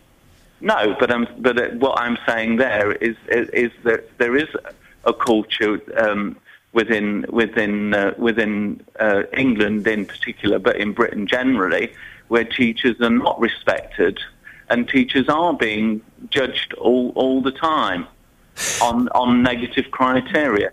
and uh, you know, and they're, they're actually when you have got an increasing amount of children with uh, learning difficulties and behaviour problems coming into schools, then there needs to be, you know, more support, more respect, and more resources. There are, there are, of course, a, a great number of excellent, excellent teachers, and I'm blessed that my, my little boy's primary school teacher is just a godsend. She's absolutely magical with them.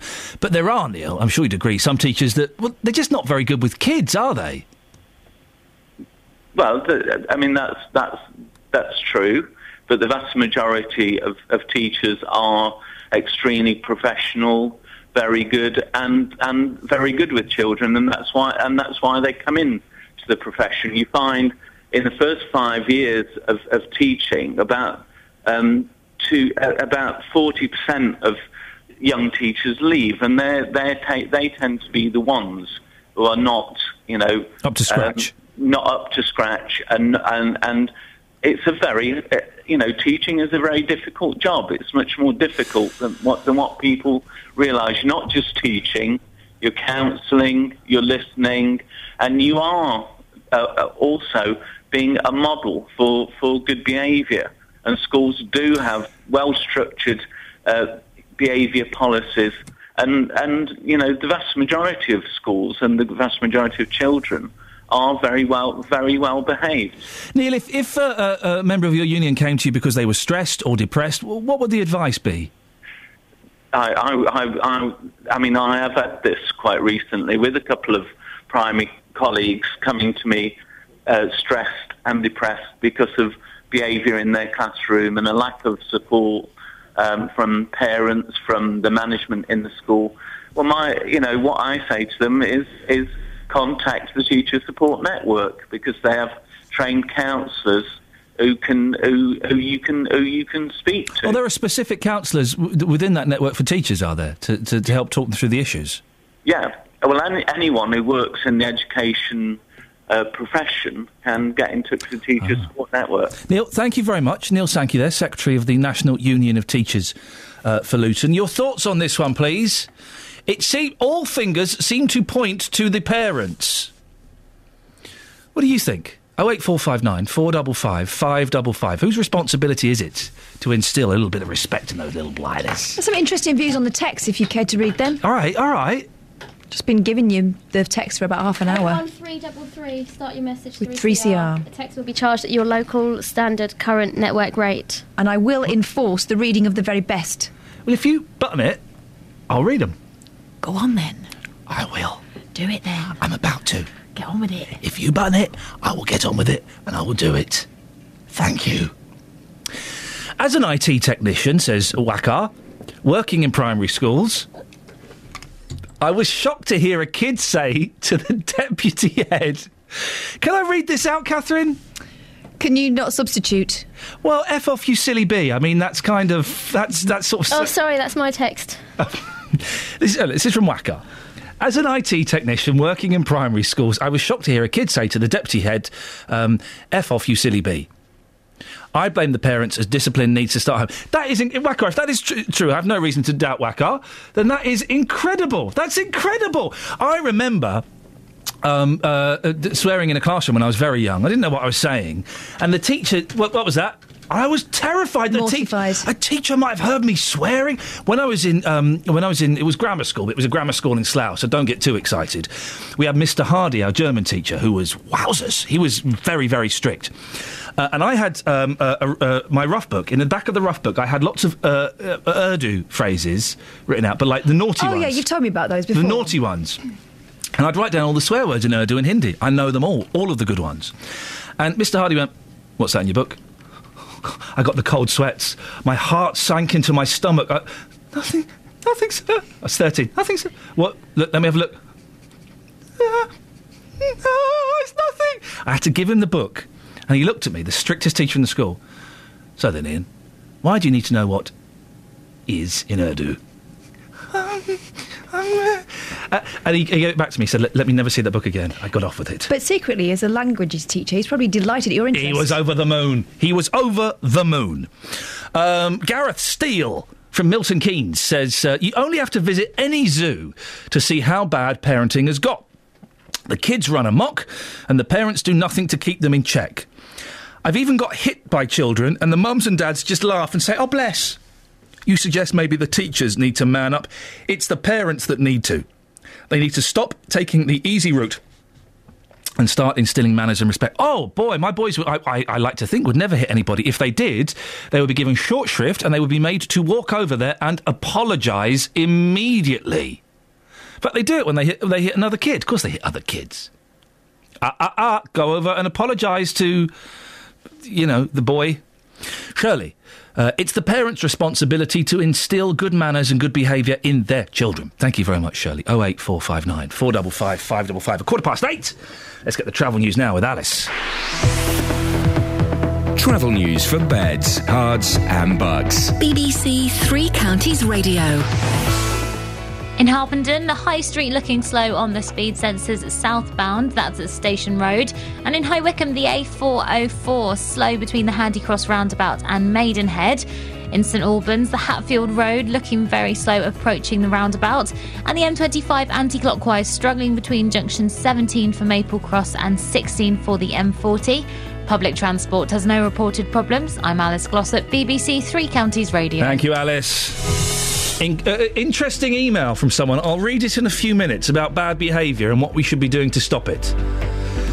8.16, it's Friday the 14th of February. I'm Iain Lee. These are your headlines on BBC Three Counties Radio. Primary school teachers across the three counties are having to cope with a decline in children's behaviour over the last five years. That's according to new research. The former boss of Marks and Spencer, Sir Stuart Rose, is going to become an advisor for the NHS, concentrating on 14 trusts and special measures, including Buckinghamshire Healthcare NHS Trust. And in sport, Bedford Rugby Club's match at Ealing tonight is subject to a midday pitch inspection.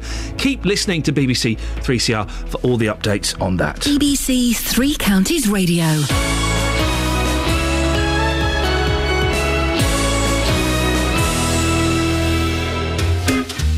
Saturday from midday, it's all about the food. It's like a disc on your tongue there. It's fantastic. Local chefs showcasing simple, straightforward dishes you can try at home. Well, it's a dish which has been around since the 18th century. I can imagine it hot with ice cream and almost put in an ice cream. That'd be nice. This is a thick, heavy, lovely, cloying comfort food of a dessert. All mixed in with amazing stories and great music. I'll tell you what, that takes me back to my childhood, that pudding. Hmm. That just transported me back to being a kid. Nick Coffer's Weekend Kitchen, Saturdays from 12 on BBC Three Counties Radio. Yeah! Boobity bop bow! That's Nick Coffer, who, as we all know, is the real boss of this place. Yes. He's the real boss of this place. Had a nice chat with Nick Coffer the other day. Did you? Yes, I did. Did had a lovely chat. Right. Spoke about you. Did you? No, we didn't. I was just trying no. to try. I was trying to get some kind of intrigue going. There. Oh, I see. But uh, no, you No. Didn't, didn't, didn't. You didn't come up in the conversation Right. once. Oh, nice. Didn't come up once. Hey, do you think Roberto's going to be angry with me? Why? What have you done? An animal story. You did an animal. Roberto does the animal stories. I know, I know, I know. We were talking about a, a, a, Tinker stuck in a hole. Oh yes, and it was rescued by firefighters. It, we were kind of going on the firefighter angle, but it's sort of verged over into the animal angle. I called the fire brigade once when my cat escaped.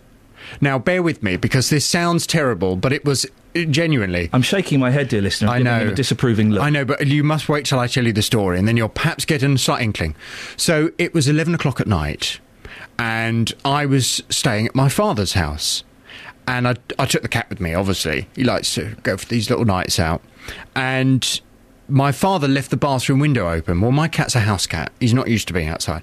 So he gets out the bathroom window. Yeah. And I realised the cat had gone. So I, you know, it's it's late at night. I got a bit panicky, so I got a torch and I went outside and I'm calling his name and and he was gone.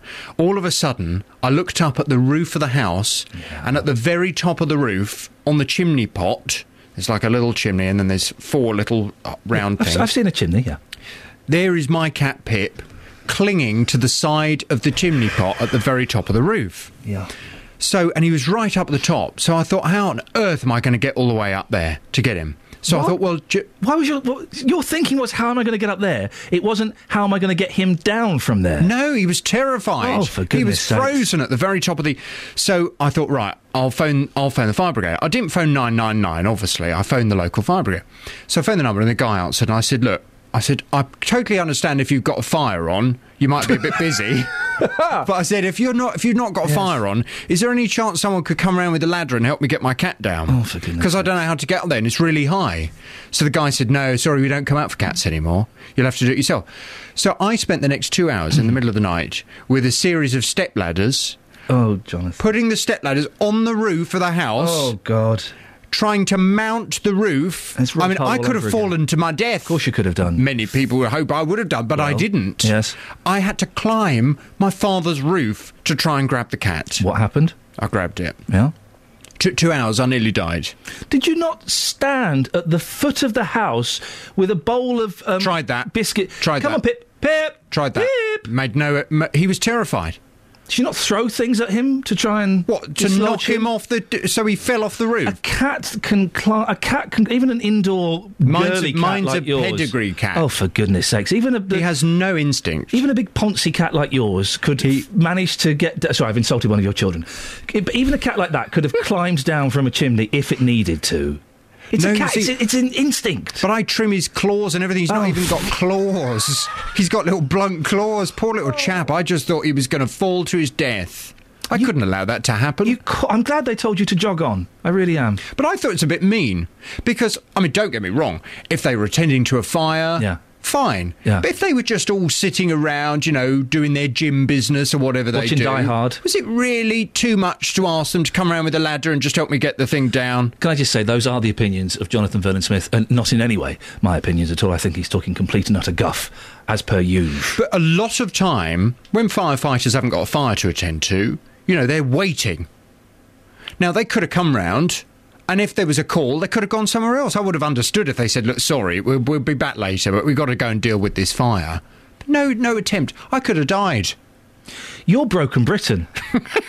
Seriously, you're you're broken Britain. People like you, you reckon? you're Benefit Street. Oh, gosh. That's what you are. What's in your show I'm this morning? Benefit Street. Yes, you are. You're um, White Dee or Black D. You're one of the Ds. I'm fungi. I've not seen the program. Is there someone? Is which one's fungi? Is he the one that married a 15 year old? He's the former drug addict. Oh, okay. You're fungi. Coming up on this morning's big phone in at nine, is it fair that people who make allegations of sex crimes remain anonymous? Former BBC Three Counties radio presenter Dave Lee Travis has been cleared of 12 counts of indecent assault. The courts could not decide on two alleged assaults, which may or may not go to a retrial. Speaking outside court, the DJ known as DLT told the BBC that he'd had a year of hell, losing his home and his reputation. Meanwhile, those whose accusations remain unproven in court will wake up today without having undergone the public exposure that Mr. Travis has suffered. Well, this morning from nine, I want to hear your views on this. Is it fair that the people who make allegations of sex crimes remain anonymous, while of course we name those who are accused. Your phone calls, your views, 08459 455 555. Call 08459 455 555. BBC Three Counties Radio.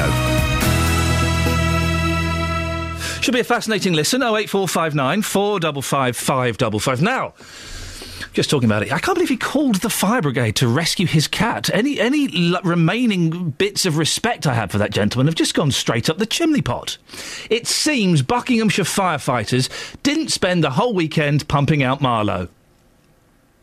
They sp- I'm immune to it now. They spent at least two hours pulling a dog out of a rabbit hole in Woburn Park.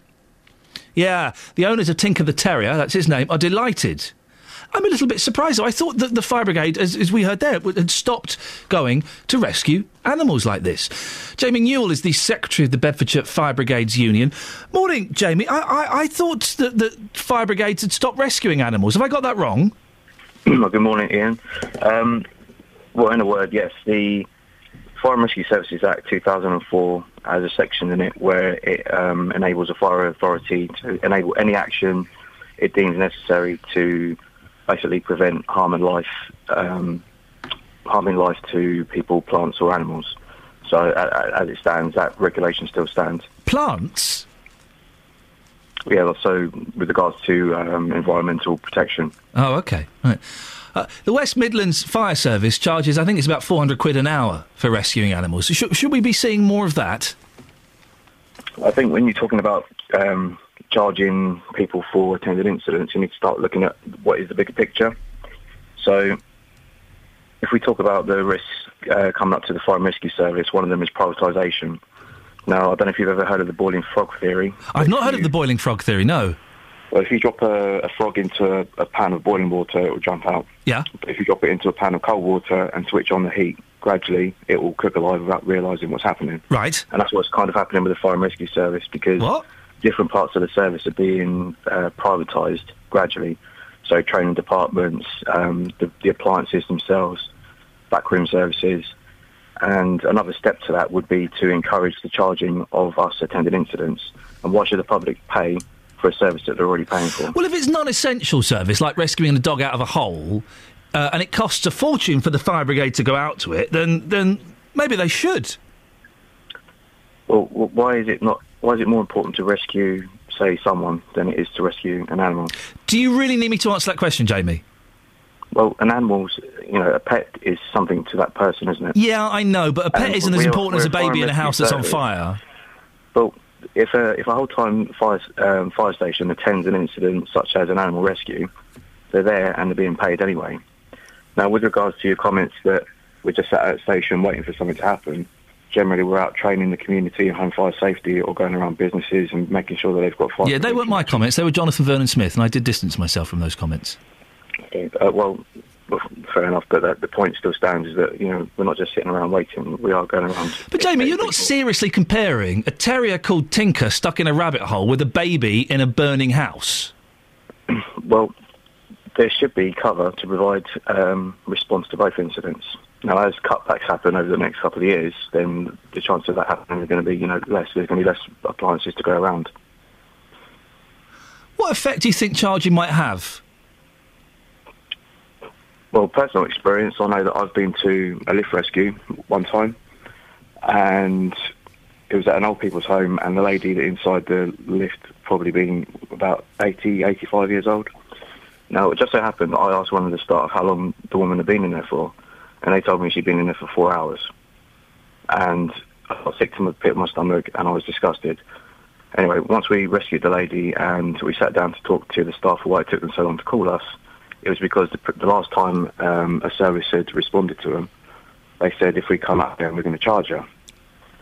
So the consequence was that this this uh, group of people waited uh, for I think it was over four hours for a lift engineer to come out on a Sunday morning before they decided to call us. So hang on, sorry, who, what, but the fire service had said they were going to charge them. Yeah, because the, the Fire and Rescue Services Act does have a section in it where it says um, a fire authority may be entitled to charge or may not charge when they attend something called a um, uh, special incident or special service. So in this instance, this, uh, this premises had previously called the fire service out to do a lift rescue, and whoever the officer in charge was didn't deem it uh, an emergency, and so they said, if we come out again, we'll charge you. And the knock-on effect was now that this uh, someone's mother, grandmother, was sat in a lift uh, for over four hours waiting for a lift engineer to come out on a Sunday morning because the people of the premises were too scared to call us out in case we charged them. Well, there needs to be consistency, doesn't there? If you're going to like baby fires and babies and things like that, that's free. Old people in lifts, that's free. Um, terriers stuck down rabbit holes, four hundred quid an hour. That kind of makes sense, doesn't it? You'd have to agree Well, with that. Not really, no, because Oh. where do you start drawing the line? Because Uh, with animals stuck stuck down holes. No, but if you if you start doing it for one, people will just expect it to happen, and then the more it happens, the more um, acceptance there is in society for it. No, no, not at all. If you if you draw the line at rescuing animals, cats stuck up trees, hamsters under floorboards, dogs stuck in rabbit holes, those are chargeable. If people are involved, that's a freebie. Mm, There's your line. agree. Well, I wouldn't agree because, Oh. like I said, that that um, that pet, that family pet, it means everything. Oh yeah, I know. But listen, my cat got stuck up a tree, I'd be worried about it. I wouldn't bother the fire brigade about it though. Well, I know, people that have had animals that have been stuck and called out the fire service, and know, Shameful, it's- shameful waste of shameful fa- waste of resources. Well, I, I would disagree with that. Like, like I said, you know, we do provide a service to the public, and that's what we're there for. Jamie, thank you very much indeed. Jamie Newell, Secretary of the Bedfordshire Fire Brigades Union. Um, oh, I mean, look, I've had a text here. Oh God. Oh dear, oh dear, you and your big mouth. Right, so I was talking about. Morning, Sam. I remember you, Sam. I remember Sam. How funny is that? Right. Okay, so we're talking about chess clubs at school, okay? And I remember um, that I, I used to play chess with Duncan Smith. He used to live in the Royal British Legion. And uh, one day he beat me. I got angry. I picked up his queen and I dropped it in his uh, flask of tomato soup. Now, Duncan had a fiery temper anyway. He was bonkers, to be honest. He was a lovely player. He was bonkers. And he went nuts. He went nuts. he, he, he laid into me. He laid into me. Well, Duncan's sister, Sam, who I remember very, very well, his younger sister has, has been in touch. Hi, Iain. This is Duncan's sister, Sam. I understand you just told a story about Dunks and a chess game, but I missed it. Oh, blimey. Probably. Probably a good idea you missed it. Will it be available to download later? Oh, blimey, no! Uh, he's not been very well recently, and this may cheer him up a little bit, Sam. I don't think so. I think it's going to make him worse. Although the memory of beating Seven Shades Out of You might bring a smile to his lips. It might, it might get him out of his sick bed. You can always go and listen again. You can go and listen again, Sam. How lovely to hear from you, Sam. Listen, I've not seen Duncan for, man alive, 25 years. Sucking up. I am sucking up a little bit. Uh, Sam, you can. If you go and listen again, it'll be on there. Send my best to Duncan. I hope he gets well soon. And uh, how lovely to hear from you. Sorry, Catherine? I thought you made Duncan up. No, Duncan was a real guy. Duncan, Duncan Smith. you know, because you dunked his queen. No, no, no, he was a real guy. I remember he always had a handkerchief. They were from Doncaster. Oh, don't see many handkerchiefs nowadays. I can show you one. Careful. Oh, you- uh, oh dear. Oh, that's old. How long's that been in there That's for? fresh this morning. Fresh this morning. Sam, lovely to hear you. Send my uh, send my best to Duncan, and I hope things pick up for him. Travel news for beds, Herts, and bucks. BBC Three Counties Radio. The A5 northbound struggling as you pass Dunstable at the moment, and also on the speed sensors on the Harpenden Road approaching St Albans, things looking very slow. In Borehamwood, the A1 southbound queuing between Stirling Corner and Mill Hill Circus. The M25 anti-clockwise, things easing now between junctions 17 for Maple Cross and 16 for the M40. Public transport has no reported problems. I'm Alice Glossop, BBC Three Counties Radio. Across beds, Herts, and bucks. This is BBC Three Counties Radio.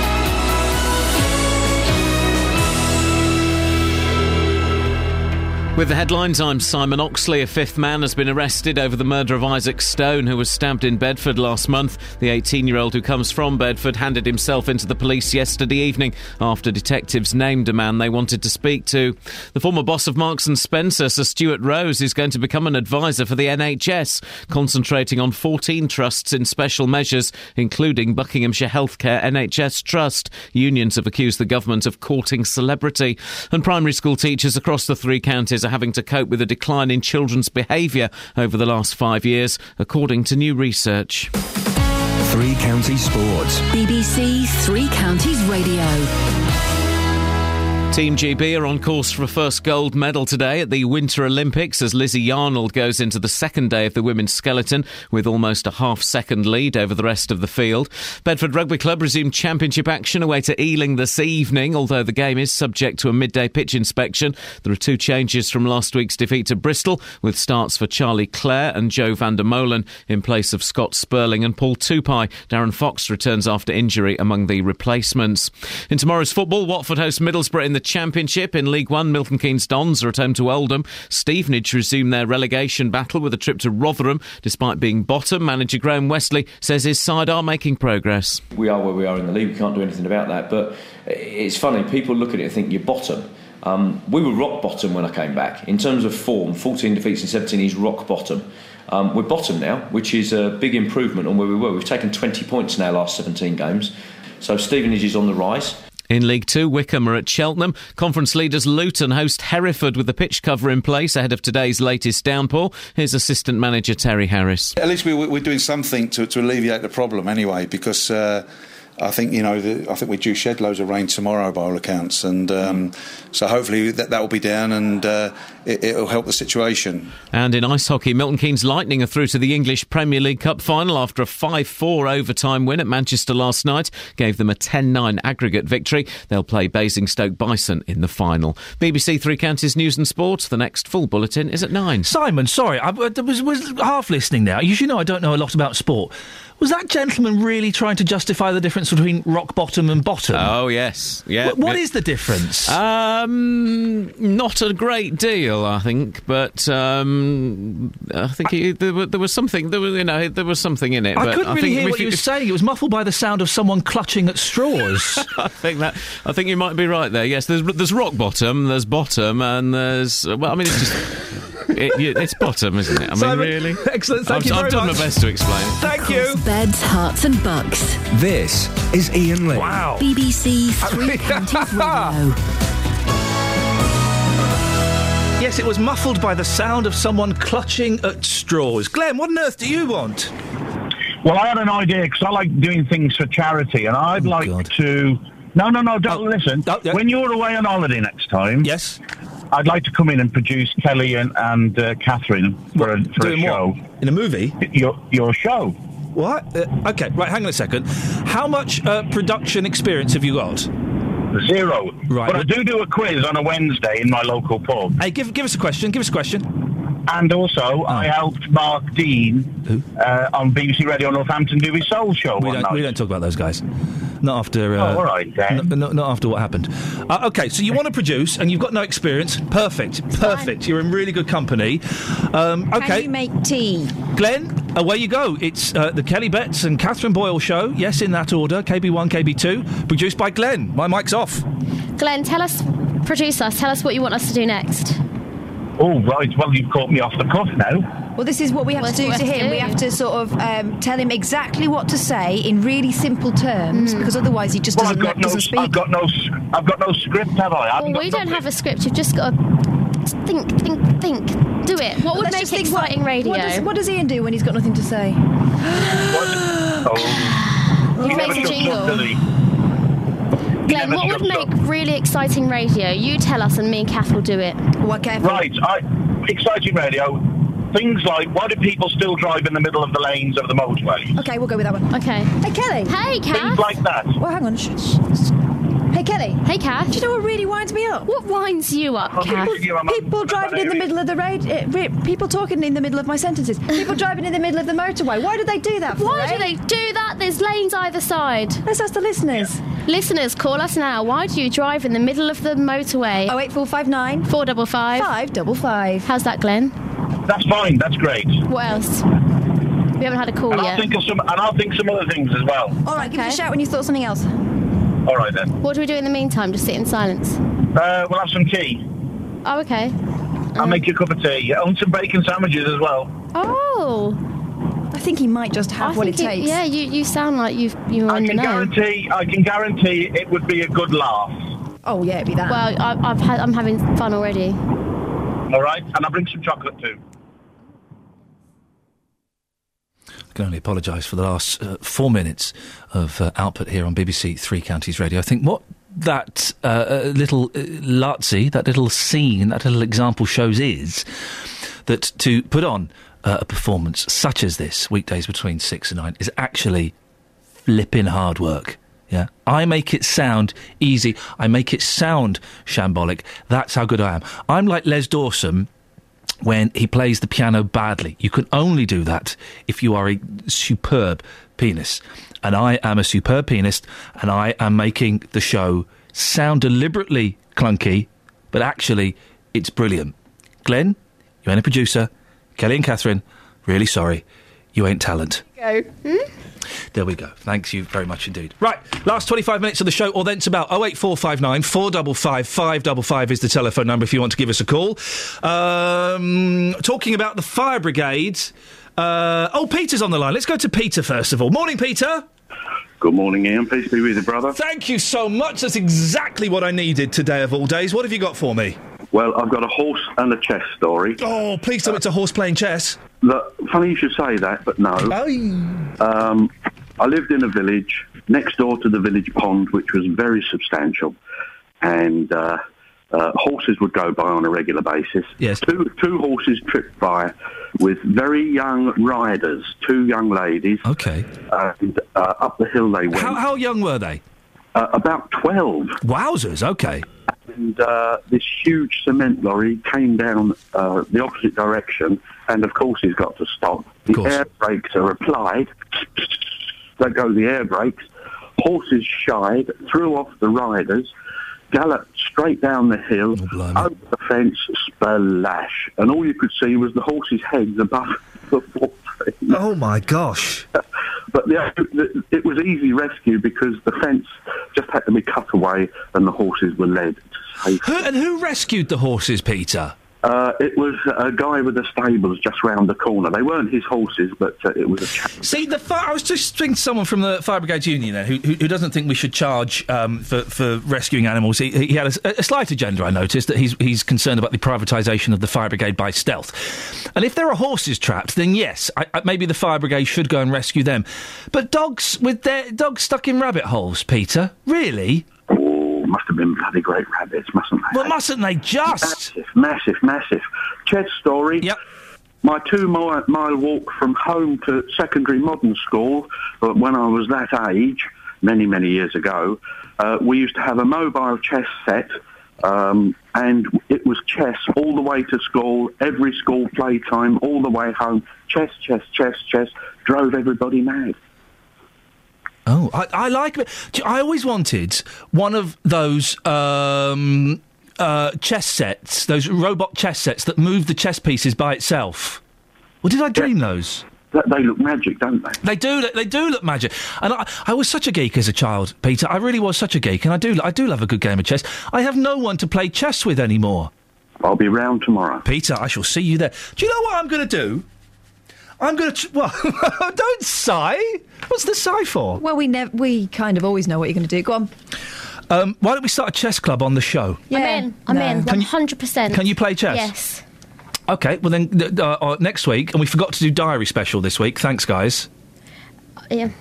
Bring your diary. I was in. avoiding that. Next week, uh, Kelly and I are going to play chess on the show live. Can Glenn produce the game? No, he's. I don't think. Can I be off? No, you're going to be on. We, um, I once at another radio station that did a whole hour's worth of radio where we played Uno live on air. You know the card game Uno. I've got an Not, idea. not finished the story. Oh, sorry. Uh, we played Uno live on air with listeners. I've still got an idea. So many complaints, and I think maybe we got the wrong game. Is I that think- why you got fired? I think che- I didn't get. F- I did get fired from that one. Yes, that, that maybe that was one on the list I of think reasons. that might be a little bit um, elitist, chess. Well, no, I let's have an no. idea still. Please, Kelly. just- No, you can't. Please. I think. Can I just say what I was going to? No, please. Can I just no, say my Can I? idea? Right. Stop it. Let's deal with the elitist issue first. Let's not sink down to their level. Let's bring them up to ours. I think we should be aiming more past the pigs in chess. Oh, for goodness sakes, Kelly. My idea. Um, we could play chess during the links of the podcast next week, and Kath commentates. Oh, That gives somebody, one not person, sure- an extra reason to get the podcast. I'm not sure I want week. Catherine involved in I'm the, not the chess sure game. I want me involved either. I'm not sure. I, now, I'm, did you say you're not sure you want to be involved? Yeah, I'm pretty sure I don't want to be. Involved. I want Catherine to be involved in the chess game. Oh, she can commentate. Yeah.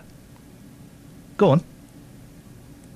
And now someone's moved another thing. That one Oh. that looks like a oh, novel. Oh, hang on a second. but hang but on. she's reaching out to the audience of. Uh, You know the little play knobbly chess. one that's gone forward. Hang on a second. Here we go. I know why Kath doesn't want us to do it. She can't play chess. She can't play chess. Actually, it's deeper than that. She can't you really play want to know why I You- have a problem with this? The bishop. It was all part of my ski, my dad's scheme Yeah. in my youth to turn me into a well turned out Victorian lady. Yes. In that he paid me to learn poetry, as if we were going to do that in the parlour. I don't know when. He paid you to learn Yes, he paid poetry? me to learn poetry. He tried to teach me chess. He paid you to. How much did he pay you? And what Te- poem? A fiver a go. Tiger, tiger, burning bright in the forest of the night. What immortal hand or I could frame thy perfect symmetry? He paid you a fiver a Five poem. Yeah. Wow. That is brilliant. I'd love that. I would totally have done that. How old were you? Um, 25. 11. That's a, a good idea. That's brilliant. Better I than would washing the love someone pots. to pay me for something. He wouldn't let me do a. Pa- what? Oh, goodness sakes! Oh wait, I would love, I would love to be paid to learn poetry. I could do that. Let's be honest. All poems, all poems uh, are rubbish. Apart from the fella who did the um, Sugar Puff advert. What? The fella with the hair, the punk, Honey Monster. the Honey Monster guy, but the guy that did the advert with him.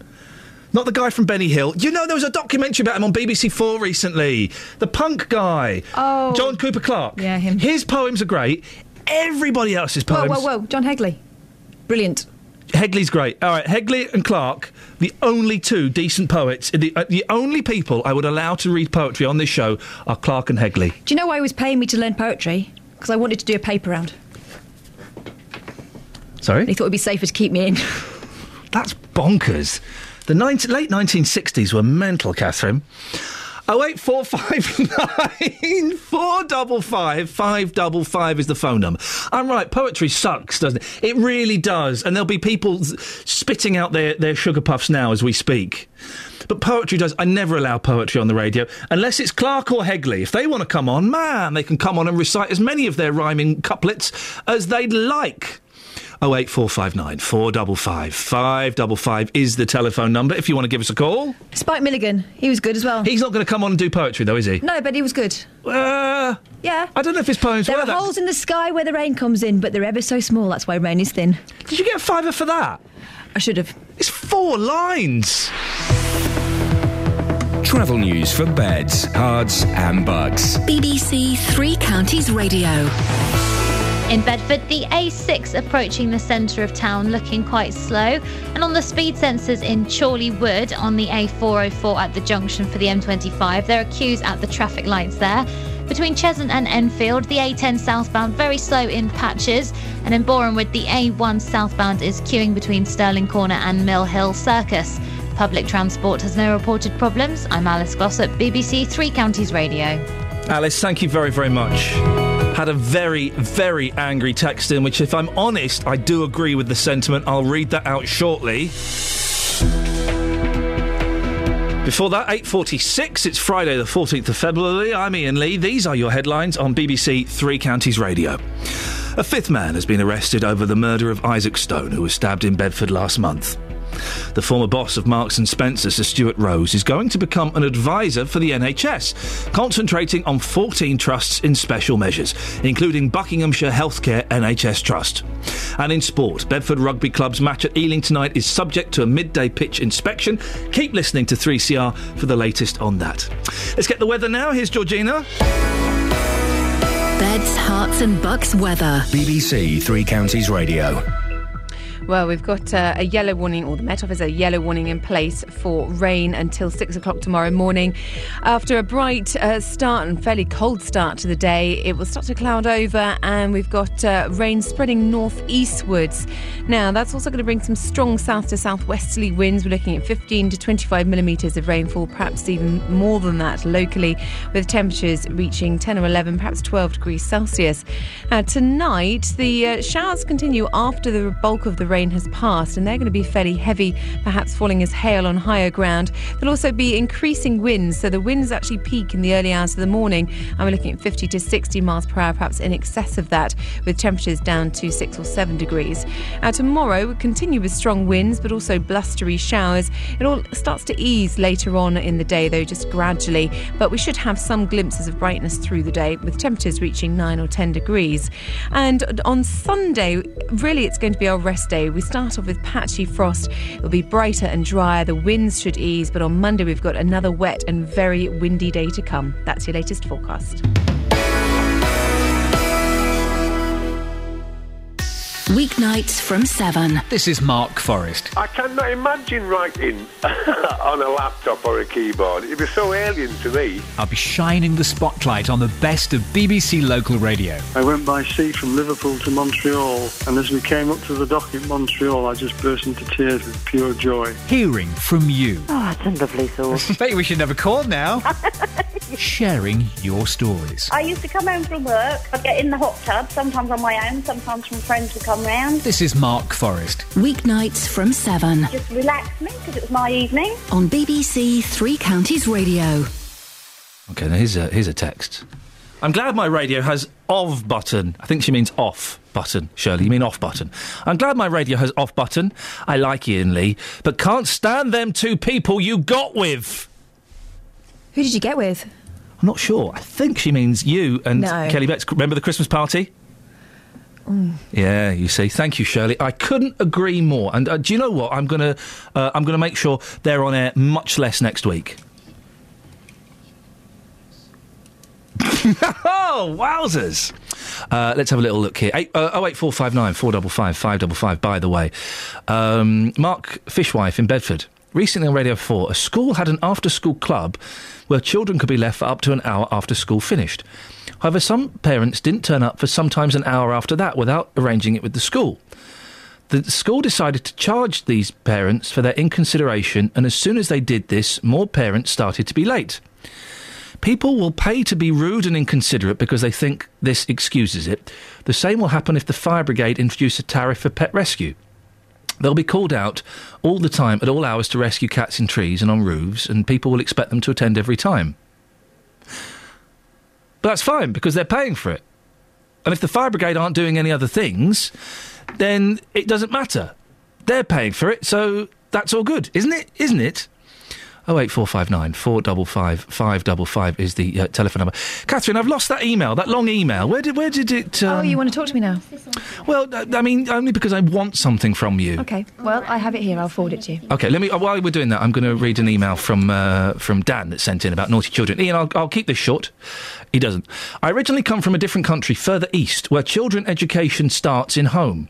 My opinion is that uh, that education of a child and respect starts at home.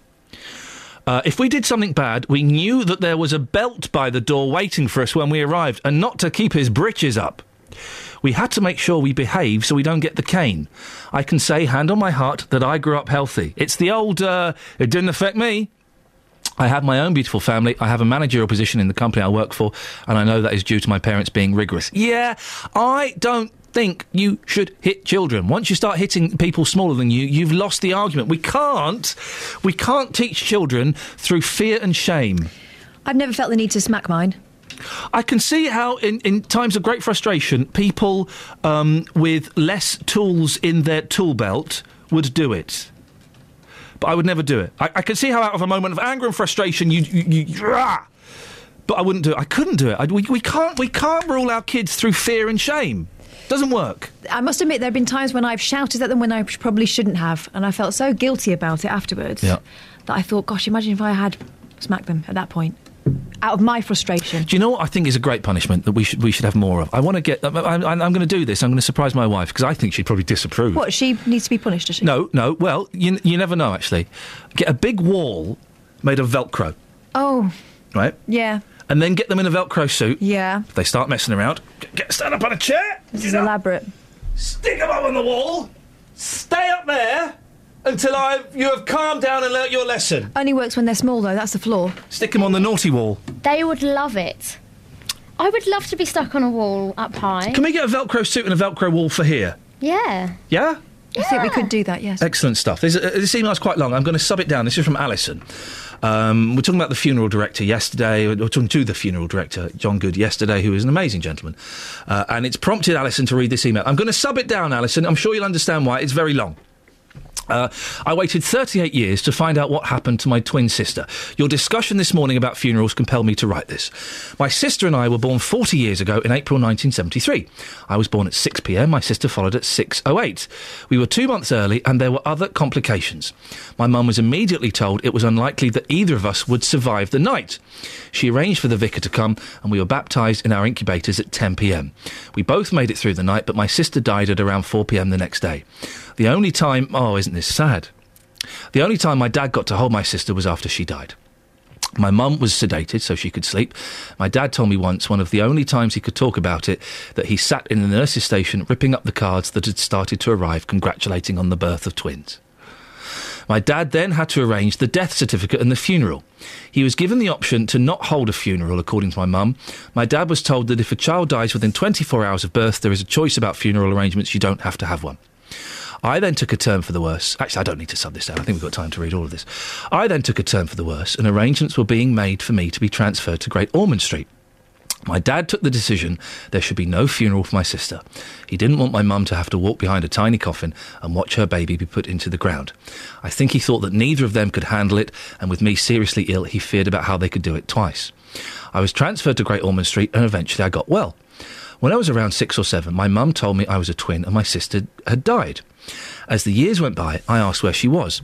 My mum told me there'd been no funeral and she didn't know. She'd had a great aunt who was a funeral director when my mum was a child. Uh, rumours and legends about what happened to people who didn't have funerals were rife. My mum believed there would be no record of what happened to my sister and that terrible things may have happened, that she'd been discarded like rubbish. And t- oh gosh, imagine thinking that's what had happened to the baby you'd lost. Ay. And at times my mum felt terribly guilty about the decision. I always wanted to find out what had happened, but I didn't want to upset my parents. So I waited. After they both passed uh, away, I wrote to the registry of the local authority where we grew up, and they replied fairly quickly. They told me my sister had been buried in a council grave on the 10th of May 1973. She was laid to rest with, oh dear, I'm going to start welling up again. She was laid to rest with five other babies. A vicar was present, and a small service was held around the grave with the vicar and undertaker. Over the next few years, the grave was used for other people, and there are three adults buried with her. The funny thing is, she's buried in the same cemetery as my granddad, my mum's dad, and that would have comforted my mum had she known that. I realise now that fear kept my parents from finding my sister's grave. That maybe there was no record of her, that they'd signed their rights away, and that if her body had been discarded, that they had been negligent, that people could have accused them of not caring. The problem was they cared too much. It would have destroyed them to have gone through with the funeral. For me, finding my sister showed that the funeral directors, the council, and the church did care, that those babies were given a decent send off. For me, it makes my sister real. She's not just a story told to me by my parents. She's not just a birth and death certificate that I keep in the bottom drawer. She's a real person that lived and breathed for a very short time, that was given a decent, respectful, and careful funeral. My only regret is I can't tell my mum and dad it's okay. Oh, it just gets sadder and sadder, doesn't it? I'd like to say that funeral directors do an amazing job in the toughest of circumstances. I thank them all. I'm only sending this, uh, sending you this in the hope that other people who've gone through something similar, or fear that they have no family to take care of them, that they can take some comfort, and maybe it will dispel some of the myths around the place of funeral directors in our society. Alison in Milton Keynes. Thank you, Alison. Yeah. That's beautiful. What, a, what a, an incredible story. Thank you very much, Alison, and I'm glad I, I, I had the time to read it in its entirety and, uh, and not uh, sum it down. We've had some incredible stories, haven't we, recently? And I've got to say, this, this story about this, um, uh, this, this Peter Jim Green, is Peter James Green, 72 year old who died in High Wycombe. This, we have, uh, on the back of that story, we have uh, uh, had contact from three of the most delightful people. I've heard Alison's story there, incredible. Um, the, the the Undertaker we spoke to yesterday, John Good. It was John Good, Yes, I it think. was. Amazing, and we need. uh, We were all in the office yesterday going. We need to get on the uh, on the radio again. We just don't know to do what. There's, there's a story in there that's waiting to be told, and we'll we'll work out what that is. And then the gentleman today from um, the from Finders, the, the the agency that looks for you know for people who have no family, looks for their next of kin. Do you know, it just goes to show Daniel, somet- isn't it? sometimes these stories can look so unbearably sad that you don't want to talk about them at all. Mm. But actually, it's like that thing that people say look for the helpers. Yeah. There are some really wonderful people out Mm. there who reinforce your faith in, in humanity, really. Yeah. There'll be more on this story. I, I do think that Daniel, who we spoke to earlier on, he's he's going to speak to the coroner, and if the coroner, gi- uh, it's it's at the coroner's discretion, of course. If the coroner gives the thumbs up, then Daniel and his team uh, have very kindly said they're going to look into this uh, gentleman's life, this 72 year old who died in High Wycombe, um, and seemingly has no friends or family. And uh, Daniel is going to have a little look into that and uh, see if they can find somebody. Uh, It's a fascinating story. We will bring you more on that as it happens. Right, on a lighter note, the new podcast will be released later on today, probably about midday today. You can get it by going to the BBC Three Counties website. We also post uh, the link to that on uh, facebook.com forward slash BBC 3CR. I, I'm going to bombard you with details now, so just bear with me. If you follow me at Iain Lee, I A I N L E E, uh, on Twitter, I will tweet it as well. And it ta- normally takes about 24 hours or thereabouts.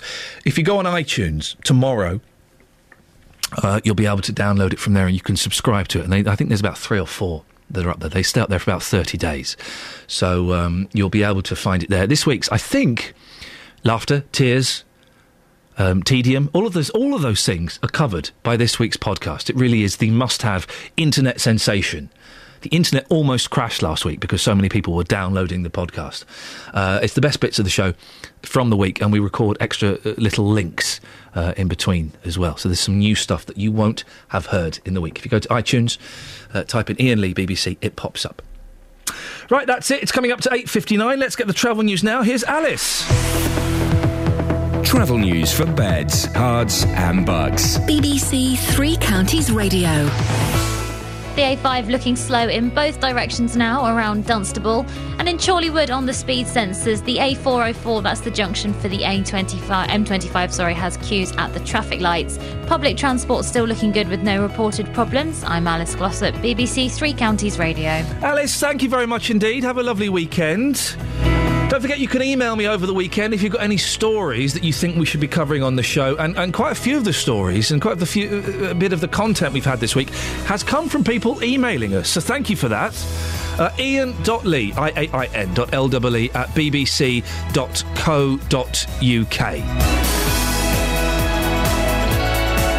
JVS is up next. Have a good weekend. Speak to you on Monday. Ta-ta. Local and vocal across beds, Herts, and bucks. This is BBC Three Counties Radio. Thank you, Iain. Good morning. Welcome to the JVS show. I'm Jonathan Vernon Smith. It's Friday. It's nine o'clock. And on today's big phone in, is it fair that people who make allegations of sex crimes remain anonymous? Former BBC Three Counties radio presenter Dave Lee